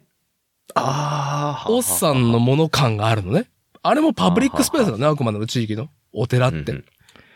でもより神社の方がうん、地域の我々のもの感があって、あの、三角コーンとうん、パイプとかトラサクあんのに、それ乗り越えてくるんだよ、み んな。おはようとか言って。 なるほどうね。ん一人ぐらいだと、まあちょっと遠慮があるんだけど、うん。まあ三人揃うともうダメだね。ああ。楽しくなっちゃって。お寺ってさ、うん。あの、お墓が一緒にあったりするじゃん。うん。そうするとなんかこう、ちょっと、またぎにくい何かってあるじゃん。うん。神社ないもんね。ない。うん。だから、まあまあ、たそたりがのありそ寄うだけど付、寄付も集めてやってるから、主要な寄付者の面々だと思うけど、もうね、究極究極なんだけど、まあ犬のしつけと一緒で、うん。まあなんかタメ口できつい言葉いや、言って追い払うっていう。ああ、でも大事ですよ、それ。うん。それ、これはもうまさに、その、KYT を超えてくる、まあその、なんかまあ戦術になってしまうから、うん。でも、そういう状況になったら、本当意の先に戦術使えないといけないっていうのも、この危険予う知んの実践だとは思っていて、その、危険予知訓練があうる空気のところだったらいいけど、そうじゃないところに行った時の、うん。まあね、あの、振る舞いっていうのも、うん、なんだろうね。今、いろいろ決まり事とかルールとかさ、うん。まあ他人の目とかさ、うん。よりある中で、まあその場をいなすうん。能力うん。でもそれってすごいね、あの、大事だし、なかなかできないことだと思うんですよね。まダあ、はい。ダーティーはさ、その、もともとそういう KYT とかすごいカッチカチにやってきて,、きてるところの土台があって、うん、今の職場環境があって、うん。で、そういう取り巻き、そういう環境があって、声を発することができる人なんですよ。はい。僕らの今周りにいる人ね、うん、例えば、ば同じ状況があったとして、まあ、おみ、現場はお宮さんじゃないですけど、うん、まあ、ある現場で、あ、それ危ないよっていうものに対して、うん。声をかける人、かけない人って言ったらね、かけない人の方が多いと思う。いや、た大多数だと思うよ。うん。で、何かことが起こった時に、みんな、同じ、そういう人はね、同じことを言うんですよ。ほらね、みたいな。うん。それ、ほらねってさ、言い方変えるとざまあなんだよ。うん。バカが、みたいな。はい、はい。そういう風な人間が育っちゃうんです。うん。こういうやり方ずっとしてるとこにいはるいと。、はい。けど、それじゃいかんっていうと、この次の段階の現場にいるから、そのちゃんとした土台を持ってね。だから、それはすごい、あの、ならでは、ダーティーならではの振る舞いだと思いますけならでどはね。というか、うんうんなかなかそういう、ちゃんとしたかっちりとしたとこで、KYT って練習してきた人が、じゃあその現場、今のところの周りにいるかって言ったら、そういないと思うんですよ。いや、いないいないいない。いないし、そんなものは通用しないっていう。うん。うん。で、そこにね、あの、ダーティのその KYT のスキルとマイクスキル持って、マイクスキル現場をい、現場をいなすわけでしょいなす。うん、大事だと思うし、なかなかできることじゃないですよ。まあ、そこに何かその漢字の良さの含みとかは、もう皆無で行くべきだからね。うん。そう。何やってんだよみたいな感じのそテンション。多分、そう。中途半端な優しさが本当人殺す から。いらないからそういうのっていうね。あとちゃんと自分がちょっと邪魔だなと思うイラつきを、ちゃんと邪魔してきた本人にぶつけるっていう。ぶつける。大事。うん。投げてきたな、そういうのを、ちょっと、まあ、うんっていうね。まあでもね、本当にね、あの、段階の世代はね、それぐらい言わないとね、うん。もう、もう全然通用しないからっていうね。うん。だからまあ、なんだろうね。なかなか、なかなか、その、若い世代でね、うん。とか、まあ同世代でもそうかもしれないけど、うん。まあできないけど、やっぱり、ちょっとね、うん。自分の中でやっぱ気違いのテンションで他人にアクセスすることっていうのは大事だなっうん。ていう。本当にとっさの時にさ、うん。あのーぶつける言葉ってさ、うん。その、まあ、一言、短い時間で分からせなきゃいけないわけじゃないですか。うん。一瞬で。その時に発する言葉に、感情とか熱量とか、そういう気持ちが入ってない言葉って響かないからね。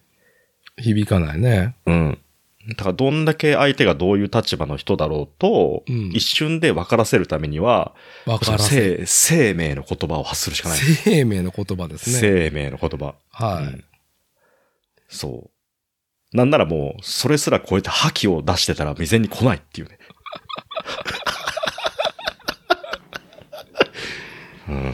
じゃあやっぱそね、うでもね、老人は本当にね、やばしいちゃよ。もうね、暇で喋りたいばっかりだから、人の仕事を覗きに来るでしょ。うん、くるくる。うん。何やってんのぐらいで。そう。根本的にそれは何かっていうと、自分が暇っていうのがあるから、うん。好きあらば喋りたい、コミュニケーションしたいっていう。うん。誰も相手してくれねえからっていううん。ところに対して、うん。いな、いいな。 いなを突きつける勇気。うん。大事。うん、大事。はい。で、そこで、あの、あ、仕事中はちゃんとしね、集中してやんないといけないからね、うんじゃあ危ないからね、そういうとこメリハリつけてんだねっていうのが、うん。わからない人とは付き合わなくていい。うん、いや、だから、これは、まあ、俺らよりも、もっと若い人に、まあ、この、このポッドキャスト聞いてる若い人がどんだけおるんだっていうところだけど、うんもうね、日本の人口のね、希少な若い人たちのリソースを老人に使うなっていうのがあり、あの、うん。老人の、わかります、それ。うん。構ってほしい老人うん。に、もう時間を割くなと、若者うは。ん。いや、そんな、ね、おじいちゃんおばあちゃん可愛いとかさ、うん。まああるかもしれないけど、いや、あなたの若い時間を、そんな老人にね、うん。あの、リソースを割かないでほしい。うん。過剰に。うん。もうそこに発展はねえからっていう。個人、うん個人も含めて。もう国も含めてだね。うん。っていうね。うはいんで、ちゃんと、あの、本当にさ、あの、伝えようとか、つなげようってしてくれるうんご高齢の人は、そういう振る舞いしてこないから、も本当う、に。もう黙って、うん。あの、皆さんのご迷惑にならないようにっていうスタンスでいるから。そう、本当にね、あの、ものすごいわき、ほものすごい自分のこともわきまえてる。わきまえ。はい。そう。だから、ちゃんとそういうふうに、あの、下の世代にって思ってくれる人はう、んあの、そういう振る舞いをちゃんとししてくれる。うん。うん。俺が俺がみたいな感じで来る人は、俺が俺がでし、もうそのまま終わってっちゃうから、はうん。巻き込む必要もないし、巻き込まれる必要もないのかなってい。思っちゃたったりしますね。まあ、なんかちょっと声を発するね、あの、提案をしましたけど、うん。もう一個僕がしてる、なんだろう、スキルでおすすめなのが、うん。いやバカのふりをするのが一番いいですね。うん、そういいですね。大事ですね。あのーうんなんか、うんあれなんか今、ん喋ってましたみたい な。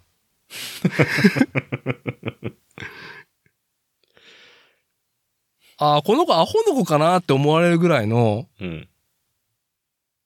なんか、常識から外れたリアクションのなさをするみたいな。うん、うん。いや、今日いい天気だねっていうのに関して、誰でも答えれる返事を、うん。いや、ちょっと、 みたい な。そっか、もう聞こえてないみたいな感じのスタンス。大事、大うん、事。しかとしてるんじゃない。聞こえてない。聞こえてないです。なんか言ってんな、みたいな。うん。口笛でも吹いてるのかな、ここの人みたいな感 じの。おすすめですぐらいで。いいですね。まあちょっと KYT のことね、なんかいろいろ喋りましたけど、ちょっと一旦休憩しますか。あ、しましょうか。はい。いや、結構、あ、もう結構経ったね。じ時間。いいと思いますよ。ね。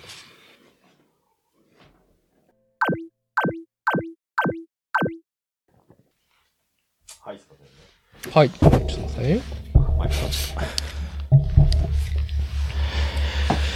今日のこの、うん。あのーはい。カメラの前にあるこのやつは KYT を模してっていうのを、本日の収録を模して、えいいですね。ちょ、ちょっとあの、また今日これ収録終わったら、あの、まあ、こっちスマホカメラでもいいんで、ちょっと写真撮って送ってください、それ。ー、わかりました。いい KYT 感のある。もう全部ダメだよね。全部ダメだよ。うん三重かどっかであったよね。なんか、倉庫業かなんかやってるさ、うん。父親40代後半、お50代前半あったかな。あ、子供のやつ子供のやつ子供をうんうん。悲しい事故あったね。いや、フォークリフトはダメだからっていう。うん。フォークリフト危ないよ。フォークリフトはほんと危ねえからね。うん。あの、まあちょっと、締めの方向にしながらね、長いのはこのうちのポッドキャスト番組で、うん。一つね、最近気になってしょうがないことを、まこちさんにお伝えしていいですかはい。あの、まあ、我々ね、まあ近しい年の男児をさ、あのーまあ子供に持つ初対持ちですけども、あの、ドラえもんドラえも。うんん。絶賛うちの子今ね、うん。 5歳にして大ドラえもんブーム。うんうん。で、まあ、南極カチコチ大冒険は週1、2回は見るみたいな話を以前したと思えうんですけど、あのね、シンドラうんは見たことあるまあこっえち。シンドラって何要はその、声優が一変して、うんあのー新キャストになってね。うん。うんうんあの、ドラえもんが信代ではなくて、うん。うん。あの、タラコさんだったかな変わってからのやつうん。ううんうわ、ん見たことある、うん、見てる見てる。あのさ、のび太のママうん。が、あの、三石琴乃さんなんですよ。声優が。はい。あの、エヴァの、葛城美里なんですよ。うんうんうん気になってしょうがない。色気増してるからね。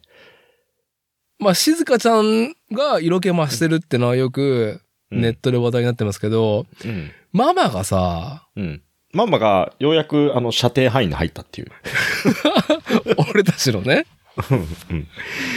じゃあ、あのさん、シンドラになって、三井さんになってからママがさ、うん。ノースリーブだったりとかするわけよ。うんうんうんうん。もう女感うん。うん。強いなと思いながら、うん。まあ、あのー、庵野監督のね、新エヴァンゲリオンは、やっぱりその、ミサトさんが母親としてっていうスタンスに対して、うんうん。一つアンサーを出した作品なんですよね。うんいろんな、この、エヴァっていうシリーズの、なんかこう、決着というかね、まあ落としどころをつけた中の、中の一つに、ミタスさんが母としてっていうスタンスを、うんうん。あのー見せて、終わった作品性がある中で、うん。のび太の母親やるんかいっていうところで、うん。もう、もう俺の中でうるさい。いやー、面白い話するね。いや、いつか、のび太のママが冷蔵庫からビールを出して、プシュッとしてなんか飲み出すんではなかろうか。いや、むしろ見たいっていう。 いや、そこまで想像が及んだのは、おそらく、はい。今の話の一連の話があったからこそだと思うよ。いや、まあね。うんまあ容易に想像ができる。まあね、ケモアも、ケモナーも含めて、子供が、うちの子がもうずっとシンドラ見るのね。うん。夕方も、や車の車内の中でも、はい。いや、もう皆まで言うな、想像に足るぞっていうところだけど。面白い話するね。いやー本当にうんいや、なるほど。なんか、全然やっぱ新ドラえもんシリーズに耳が慣れないっていう時期が、あーんと変わった瞬間はね、だいぶ前だよね。最初ね。うん。あったんだけど、確かにそれは子供が散々見てると、なんか、うん。なんか違和感がなくなってきて、うんうんうん。なんか認知として違和感ではなくって、ああ、の、信代ドラ、ドラだ、旧作だ、うん。ああ、タラドラだ、新作だ、みたいな感じでうん。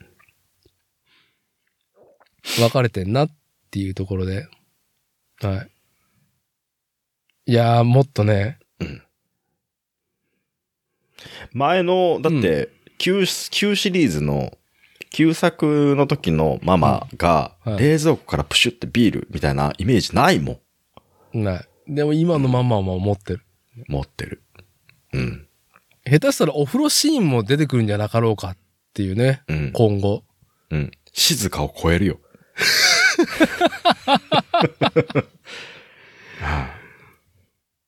あのー、なんか、えー、っとね、タイトル忘れちゃったけど、のび太の親父が、子供時代の うん。親父が、のび太と一緒に、何かか、あのーいろいろ一悶着あるっていう映画があるから、うんうんなんだったかな名前忘れちゃったけど。いや、バックトゥーザフューチャー的な、その、慣れ、慣れ染め的なやついや、なりそめじゃなくて、なんか、まあ、よくあるタイムマシーンで、うん。む昔の違う世界に行った時に、何かその時空の歪みが生まれて、子供時代ののび太の父親が、のび太たちがいるところの世界に引きずり込まれて、なんかのび太と似たやついるな、みたいな感じになるっていう話。うん、ういん、やうん。うん。ー、のび太ママ主体の そういうの見たいと思いながら眺めてた。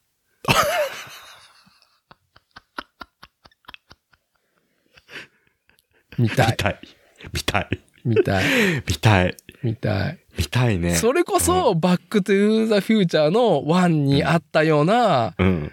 あのー息子に惚れる母親っていうね、若、うんうん若き日の母親が自分のその未来からやってきた息子に惚れてしまうってやつうん。みたい。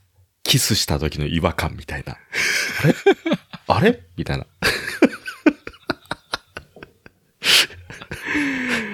いやー、ビール飲んでてほしい。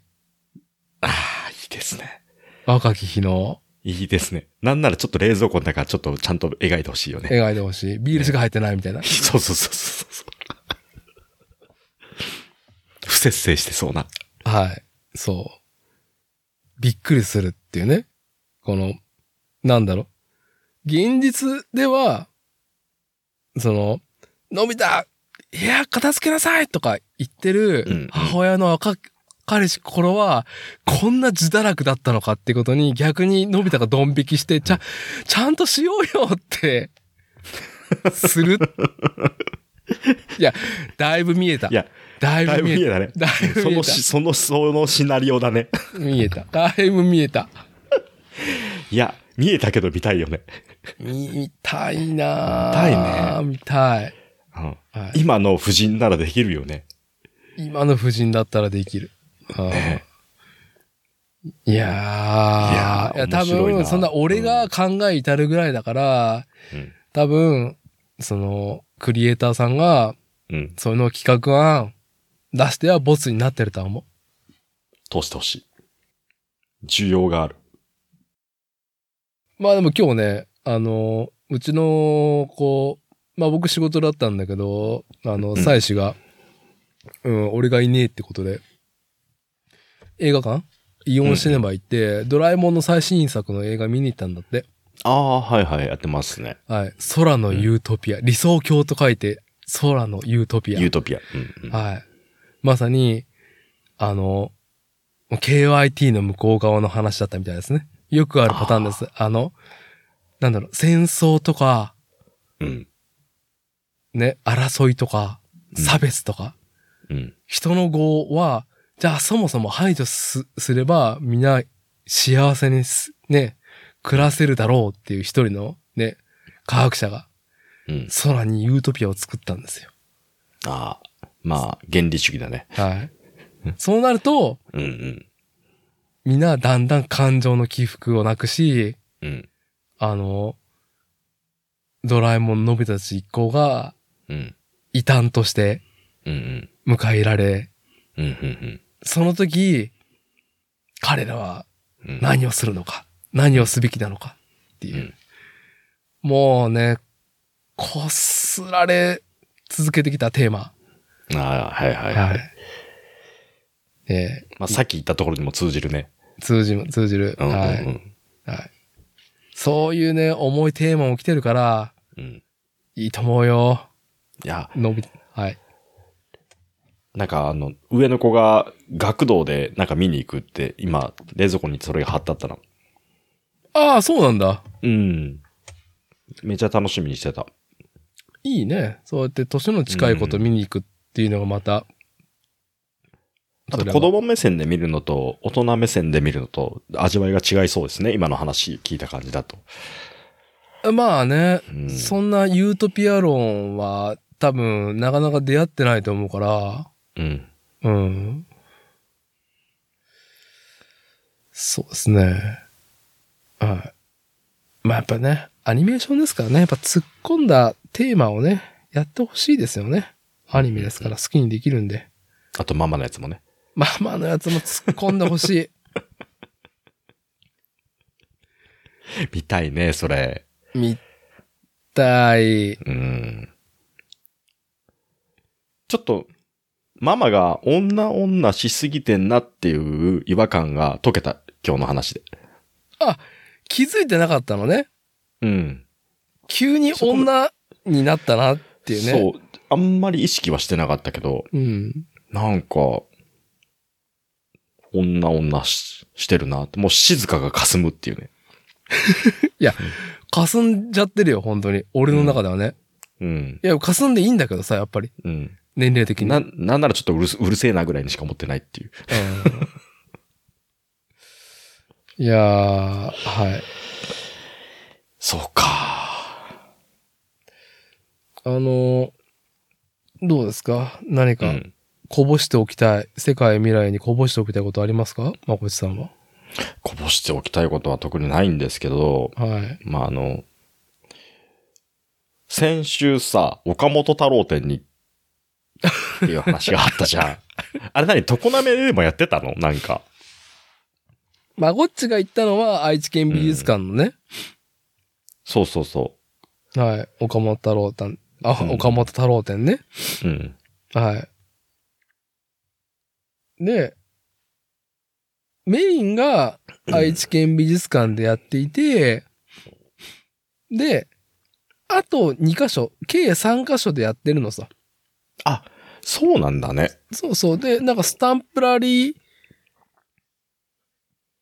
点、スタンプラリー的なこともやってるみたいで、うんうん。そう、あの、現在ね、愛知県、愛知県美術館をメインとした岡本太郎展が、まあ、うん我々の東海地区、名古屋でやってるんだけど、まあ、私の住まう常滑でも、常滑の岡本太郎1952っていうのがあって、うん。あの、こっちには作品は見れないと思うんだけど、なんか、タイルで、めっちゃでっかい作品作ってんのね。壁画みたいなとこだ。うんうん。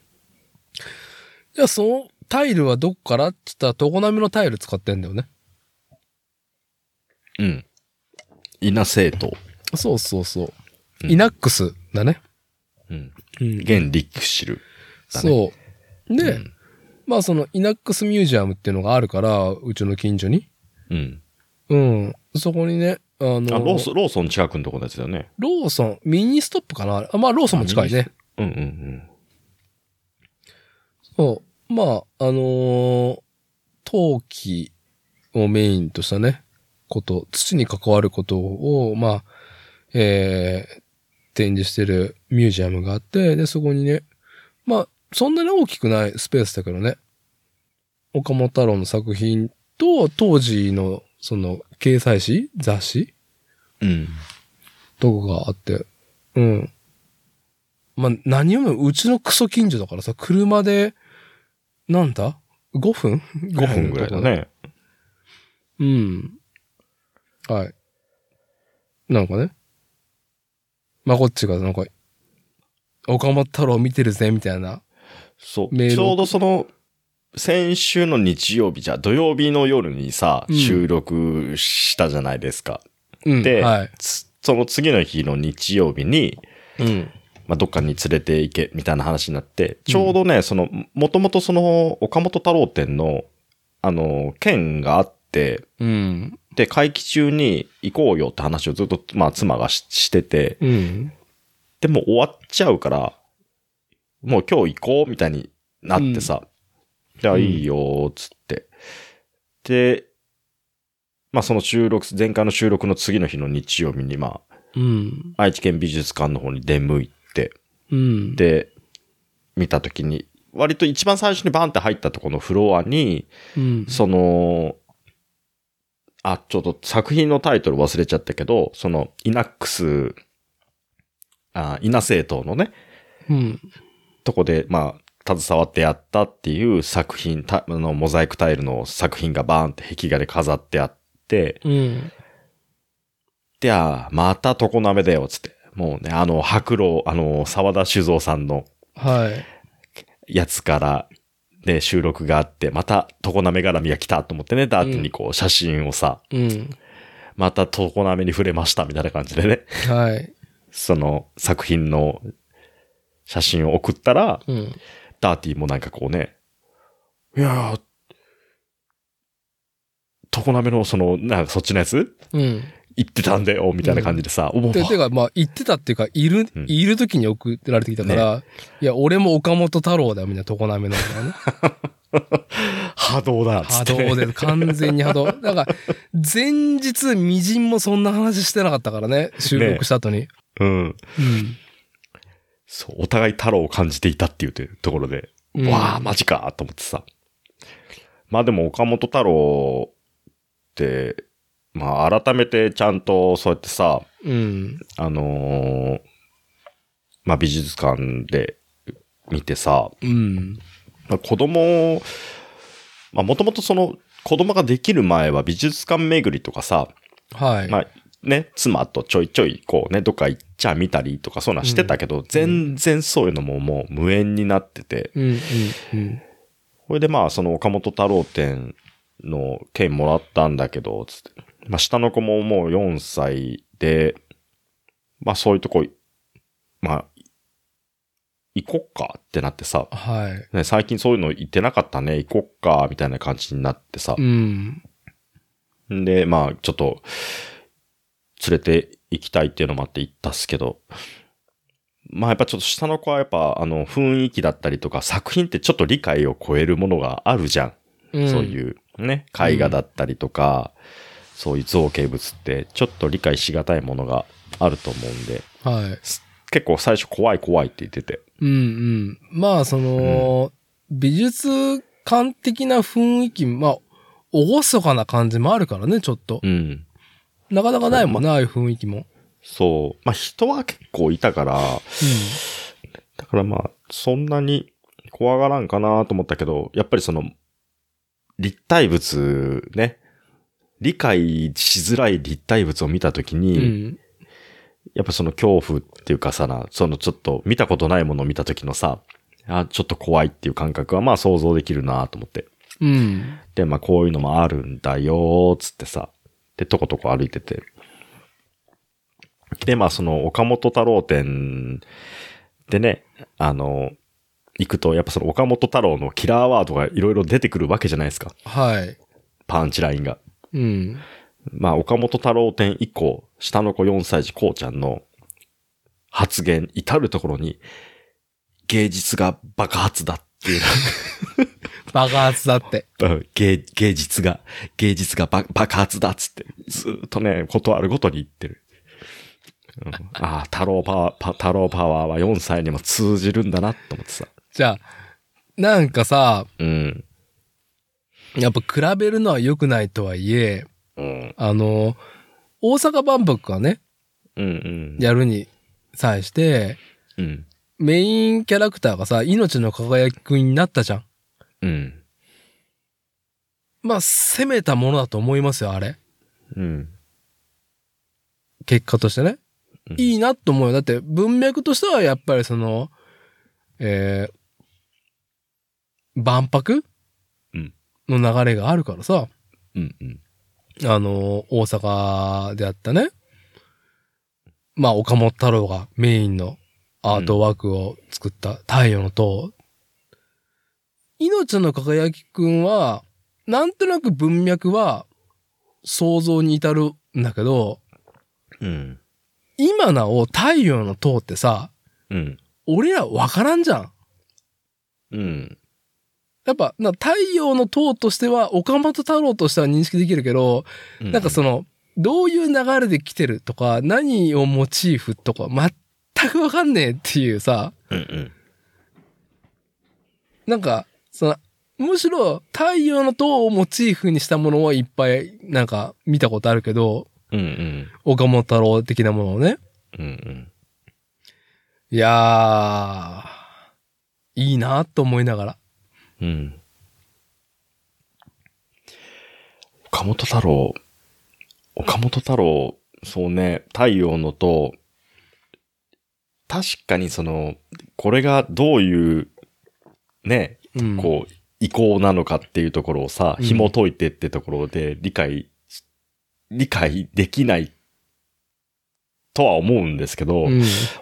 そういうものを超えて子供に、ものとしてもね、うん。その立体物としても、あとその、その彼のスタンスとしても、は世代を超えて響いてるってところが、い。はい。まあこれは結果かなと思ってさ、うん。う、うんん。だからそのもの一個を、まあその、偶像崇拝みたいな感じでさ、はい。めでるっていう楽しみもあるんだろうけど、本当にプリミティブな、純粋に彼らがね、そうやって感性として捉えてるっていう、それがまあ答えなのかなとも思うからさ。うんううん。ん。まあそれは、あの、子供のリアクションをほっと見て、うんで、こっちも気づかされたってところがあって、うんうん。で、まあ嫁とさ、その、まあ見終わった後に物販のコーナーがあってさ、うで、んそこに群がる人の購買意欲を見つつ、自分らもまあちょっと記念になんか買おうか、つってさ、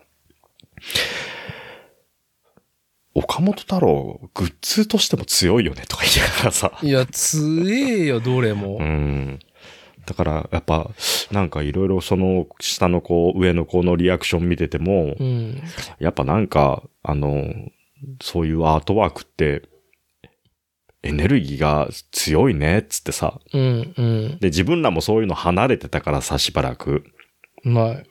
ね、まあ子供のそういうリアクションを見て、自分たちも、ほっと気づかされたところっていうかさ、うん。それって明言化できることでもないし、はいあの、ね、言葉にこう全部説明できるものじゃなくて、ただこう感覚的なもの、感性にこう感じるものっていうところが大きいとは僕は思うんですけど、うんうん。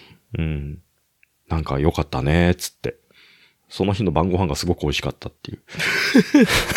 いい話じゃないですかう。ん。やっぱたまにはね、浴びに行かないと、ちゃんとね、そういうところ見に行って足を運んでみるっていうのは大事だなってすごく思いましたけどうね。んうんい、や、なんかさ、その、我々はその、2020年5月に勃興したね、模型の楽しさをシェアするサイト、ニッパーね。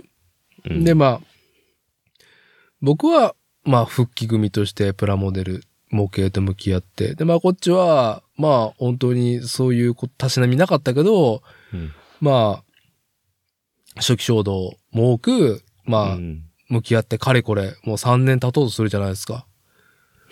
あ、そんなに立つ、そうね。うん、なんだかんだ言ってさ、なんだかんだ、そうね。うん。で、なんか、ま、まあ、まこっちですら、常人の、もう本当、日じゃないぐらいプラも買ってるじゃん。いや、でも普通、普通だと思いますよ。そう、常、うん。いやいや、常人いやっいてやつら常作らない人と比べたらね。じゃあそ、それやっぱりちゃんと N 数に入れないといけないからね、作らないっていう人、買わないっうん。ていう人、多分買う方だね。買う方でしょうう。ん。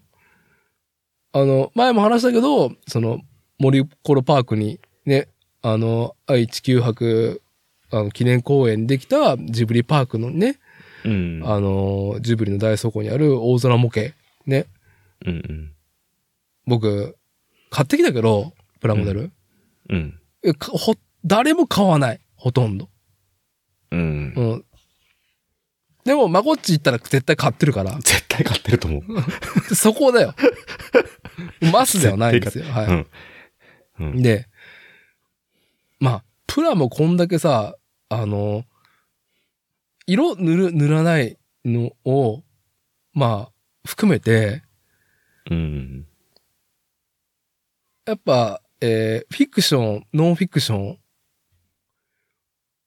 ノンフィクションだったら、まあその実物を模してるから、やっぱり、まあ僕はやっぱ機械の歴史を感じるっていう部分もうすごく大きいし、まあ人間がその当時、こう、ね、こん、バカだなとか、すげえなと思いながら、こういう機械作ってっていう目でさ、作ってるけど、まあ逆にその美少女プラモデルとか、あとそのガンプラとかも、ね、ロボットってやっぱ架空のものじゃん。うん。を、まあ架空だけど、なんだろうね、かっこよくリアルに、美しく可愛くっていう風にやろうっていう姿勢うん。うん。を、まあ彫刻の複製だよね。うん。言ってしまえば。まあ散々触ってるじゃん。それなりに、この3年間。うん。それを経て、なんだろうね、美術館とか行くと、より楽しいよね。ああ、全然目線値変わるだろう。変わってるだろうねぜ。絶対変わってるからね。うんい。や、なん、あ、この色にしたんだ、とか、うん。あ、ここを尖らしたんだ、とかさ。うん。それこそ、なんだろう、もう岡本太郎にさ、ニパ投稿しようと思うもんね。 たださあのご存命だったら。小染だったら、うん、投稿して、これ、つって。ガレージキット作ったぐらいで。いやー、なんかさ、あーまあ、何かを形にすること自体は自由だし、プラモデルも模型も自由だとしますと。でも、我々凡庸な人間からしたらその自由の中で、もうオリジナリティっていうかさ、そんなもんできねえじゃん。うん。でも、まあその岡本太郎みたいな、まあ異端がガツンとなんかね、形にしてるわけじゃんいろんなものを。うん。まあ常滑にあったのはやっぱそのタイルと陶器のものが多かったんだ、がメインなんだけど、うんうんうん。 1952年っていうタイトルだったから、まあ常滑によく応報していた時期だし、その時の作品が多かったんだけど、うん。なんか、でっけえ土器を作っててさ、うんうん。まあ、太陽の塔みたいなこの手をさ、パーっとするスタイルの。うんうん。で、顔が、まあ、ああいう太陽の塔的な顔で、うん。塊なんだけど、結構なでかさなんだけど、頭に、細い何か植物が生えてんの。うん。刺してんなーって。刺したね、つっ刺したなーみたいな。いや、それを見て、いや、なんかプラモで模倣したいなって思ったもん ね。太郎は、その、でっけえ土の塊に、て。うん。植刺した物、けど。植物刺したけど、いやー、プラモだったら何に刺せるんだろうなーと思いながらね。なるほど。 何に刺したら楽しいんだろうなーみたいな。 いや、いいですね。うんん。いやー、なんかね。まあ、景気の、いや、だから戦後、焼け野原、戦後復興うをん。経て、ね、すべてのインフラが復活して、あとはもう、どんどんどんどん、ね、まあ、失ったものを取り戻したりとか、まあ、近代化っていうことの躍起になったすっげえアクティブな時代に、岡本太郎がマッチしたんだなっていうことを、うんこの年になって初めて感じれたね、今う回。ーん。あ、なるほどね、みたいな。うん、うん、うん。僕が子供の時は存命だったから、確か小学校かそれぐらいの時に、うん。ただの面白おじさんでしかなかったからさ、ね芸術は爆発だって。ねなんなら、あのね、それこそ、鶴ちゃんのと同 じ。ねおそれぐらいの。いやいやうん。太ベ郎クトルの、は違えど。太郎の爆発だっていう。ね。なんだろう、ねちょっとベクトルは違えど同じおじさんだよね。いや、ピン芸人って言われてもわかんないぐらい、うん。だからね、うん。大島渚が偉大な監督って分からず、いつも怒ってるおじさんっていう印象みたいなぐらいに、そうそうそう。太郎ちゃんやってるっつ って。 太郎ちゃんやってる、やってる、やってる、みたいなやってるやってる、やってるやってる、みたいな。爆発爆発って言ってるようなね。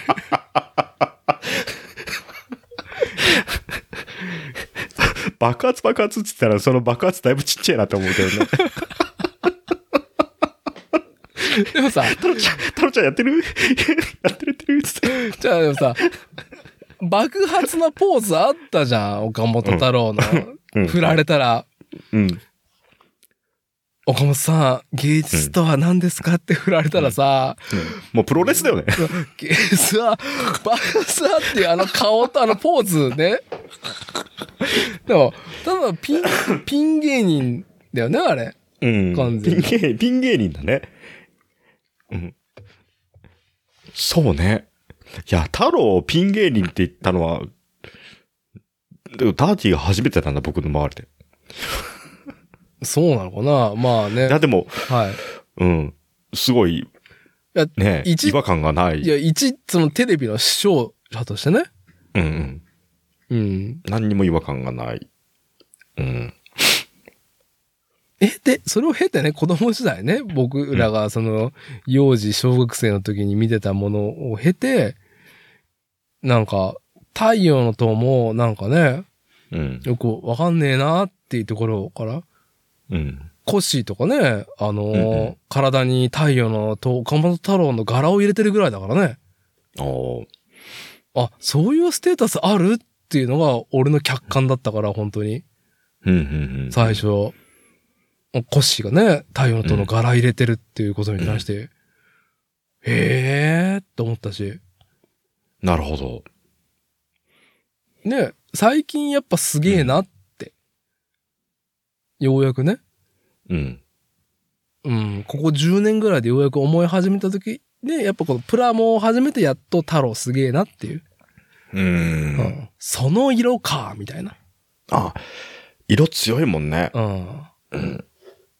で、なんかその造形物もさ、プラモデルとかそういう、そういうものを、造形物をさ、うん。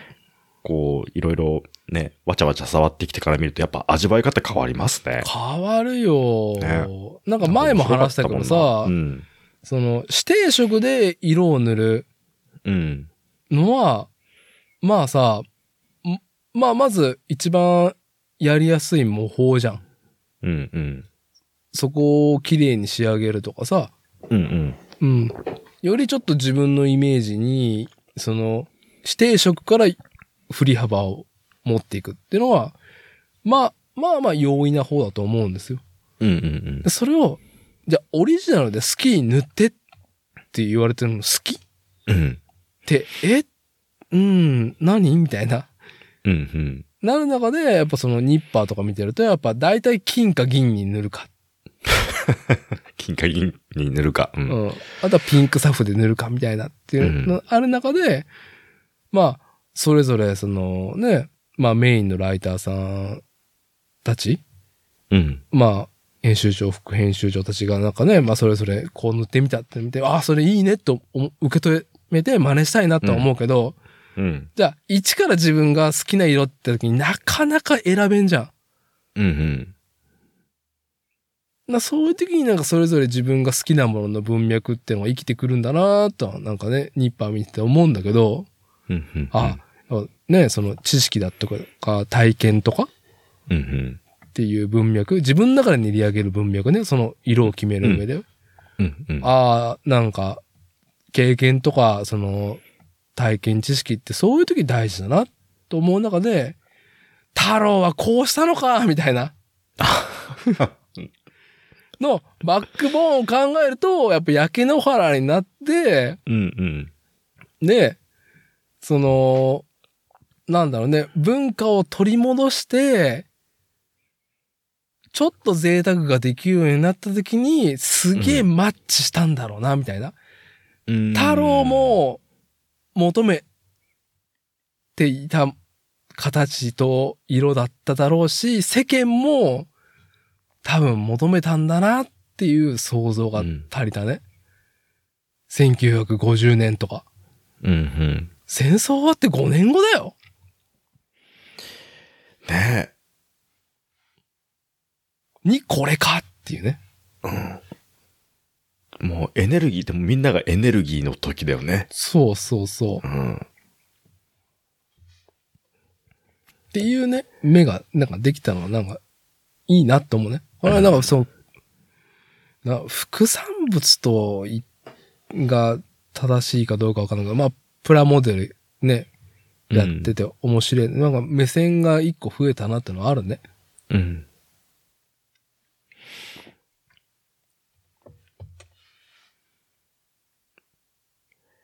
いやーでも、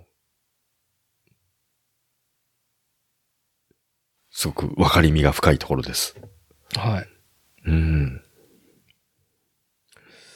あれ、愛知県美術館のやつっていつまでやってるんだっけ、いつだっけ ?14? もう、もう今週末で終わりじゃないあ、そうか。そううか。ん。そうそう。今週末か。隣のあの NHK にタローマンのちょっとしたコーナーが設けられてて、顕微の横のさ、ああ、タロー、うあの、あれね、ウルトラマン的な、タローマン的なやつね。あ、そうそうそうそう。上の子はタローマン全部見たっつって張り切ってたよ。ああ、そうなんだ。なんか話題になってるけど、俺一話も見てないんだろうな。うん。タローマン見たっつって。そうかーっつって。うん。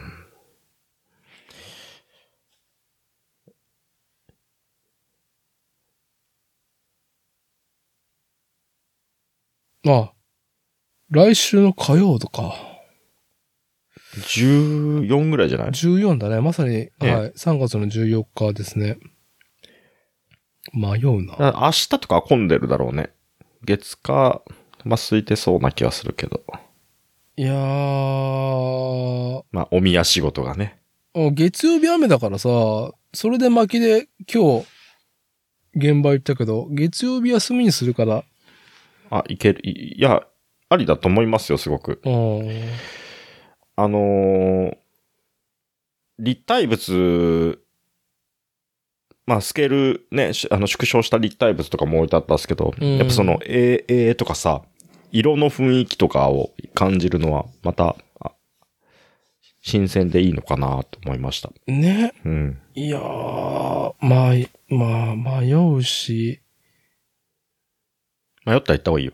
うん。いや、各務原航空宇宙館行こうかなって、あ、いける。顕微ってからいける。うん、 ね。欲張る、欲張るスタイル。何ね、か、かかみがはら何やってるんですか、今。あのー、あれだよ。F4? うん。自衛隊の F4 ファントムの、あのー、ん試作機かな正式採用されるやつの試作機だったっけなが、昨日から展示なんだよ。へえ、試作機。うん。1号機だったかなんかわかんないけど、EJ 回431号機っていうのが、まあまさにあれだよね、昭和平成の象徴的な、まあ80年代、90年代のフォルムだよね。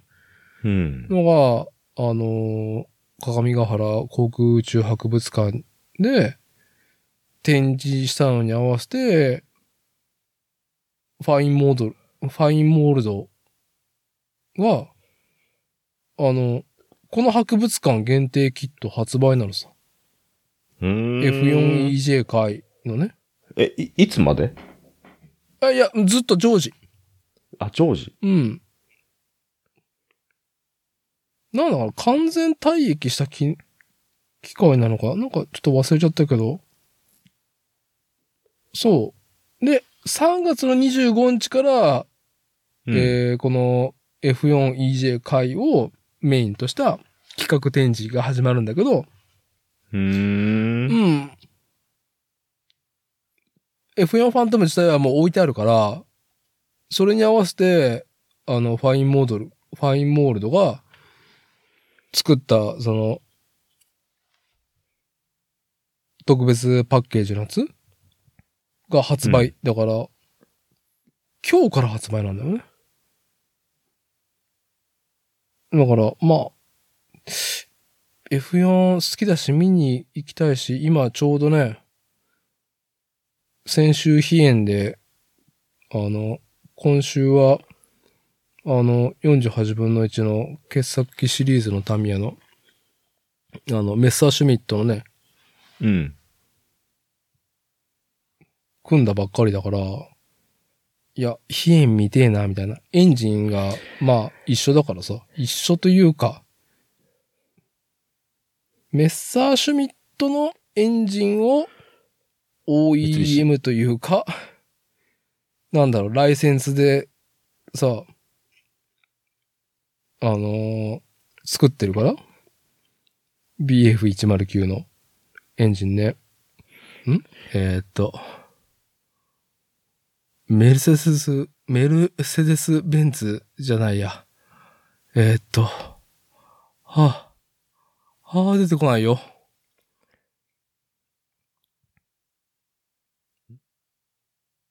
ああ、出てこない。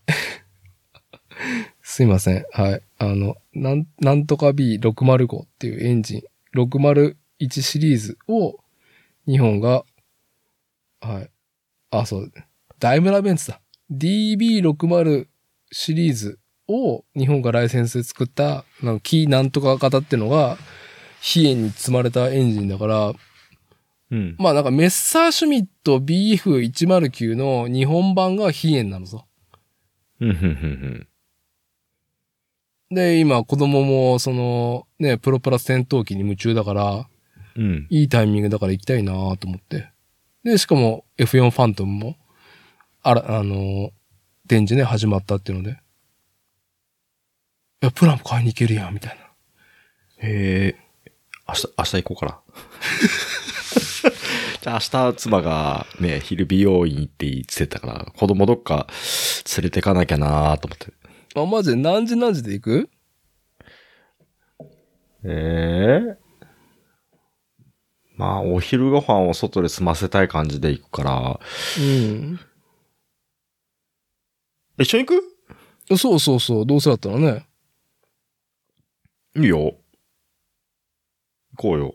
何時に出る何時に出るっていう話をこのポッドキャストの収録中にするなっていう話 なんだそうね。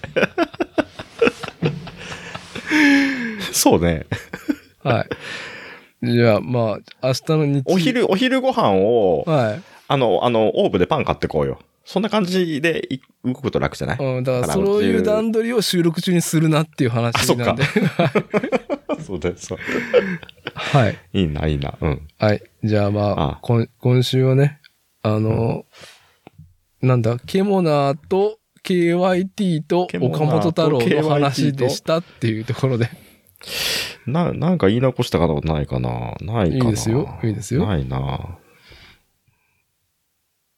いやーでも、今日、いろ、いっぱい喋ったね。いや、有意義だったと思いますよ。うん。大事なことを話したような気がする。ね。あんま覚えてな いけど。 そう。そういうことです。はい。はい。そんなとこですね。はい。じゃあ、はい今回の収録は以上となります。ありがとうございました。はい、ありがとうございました。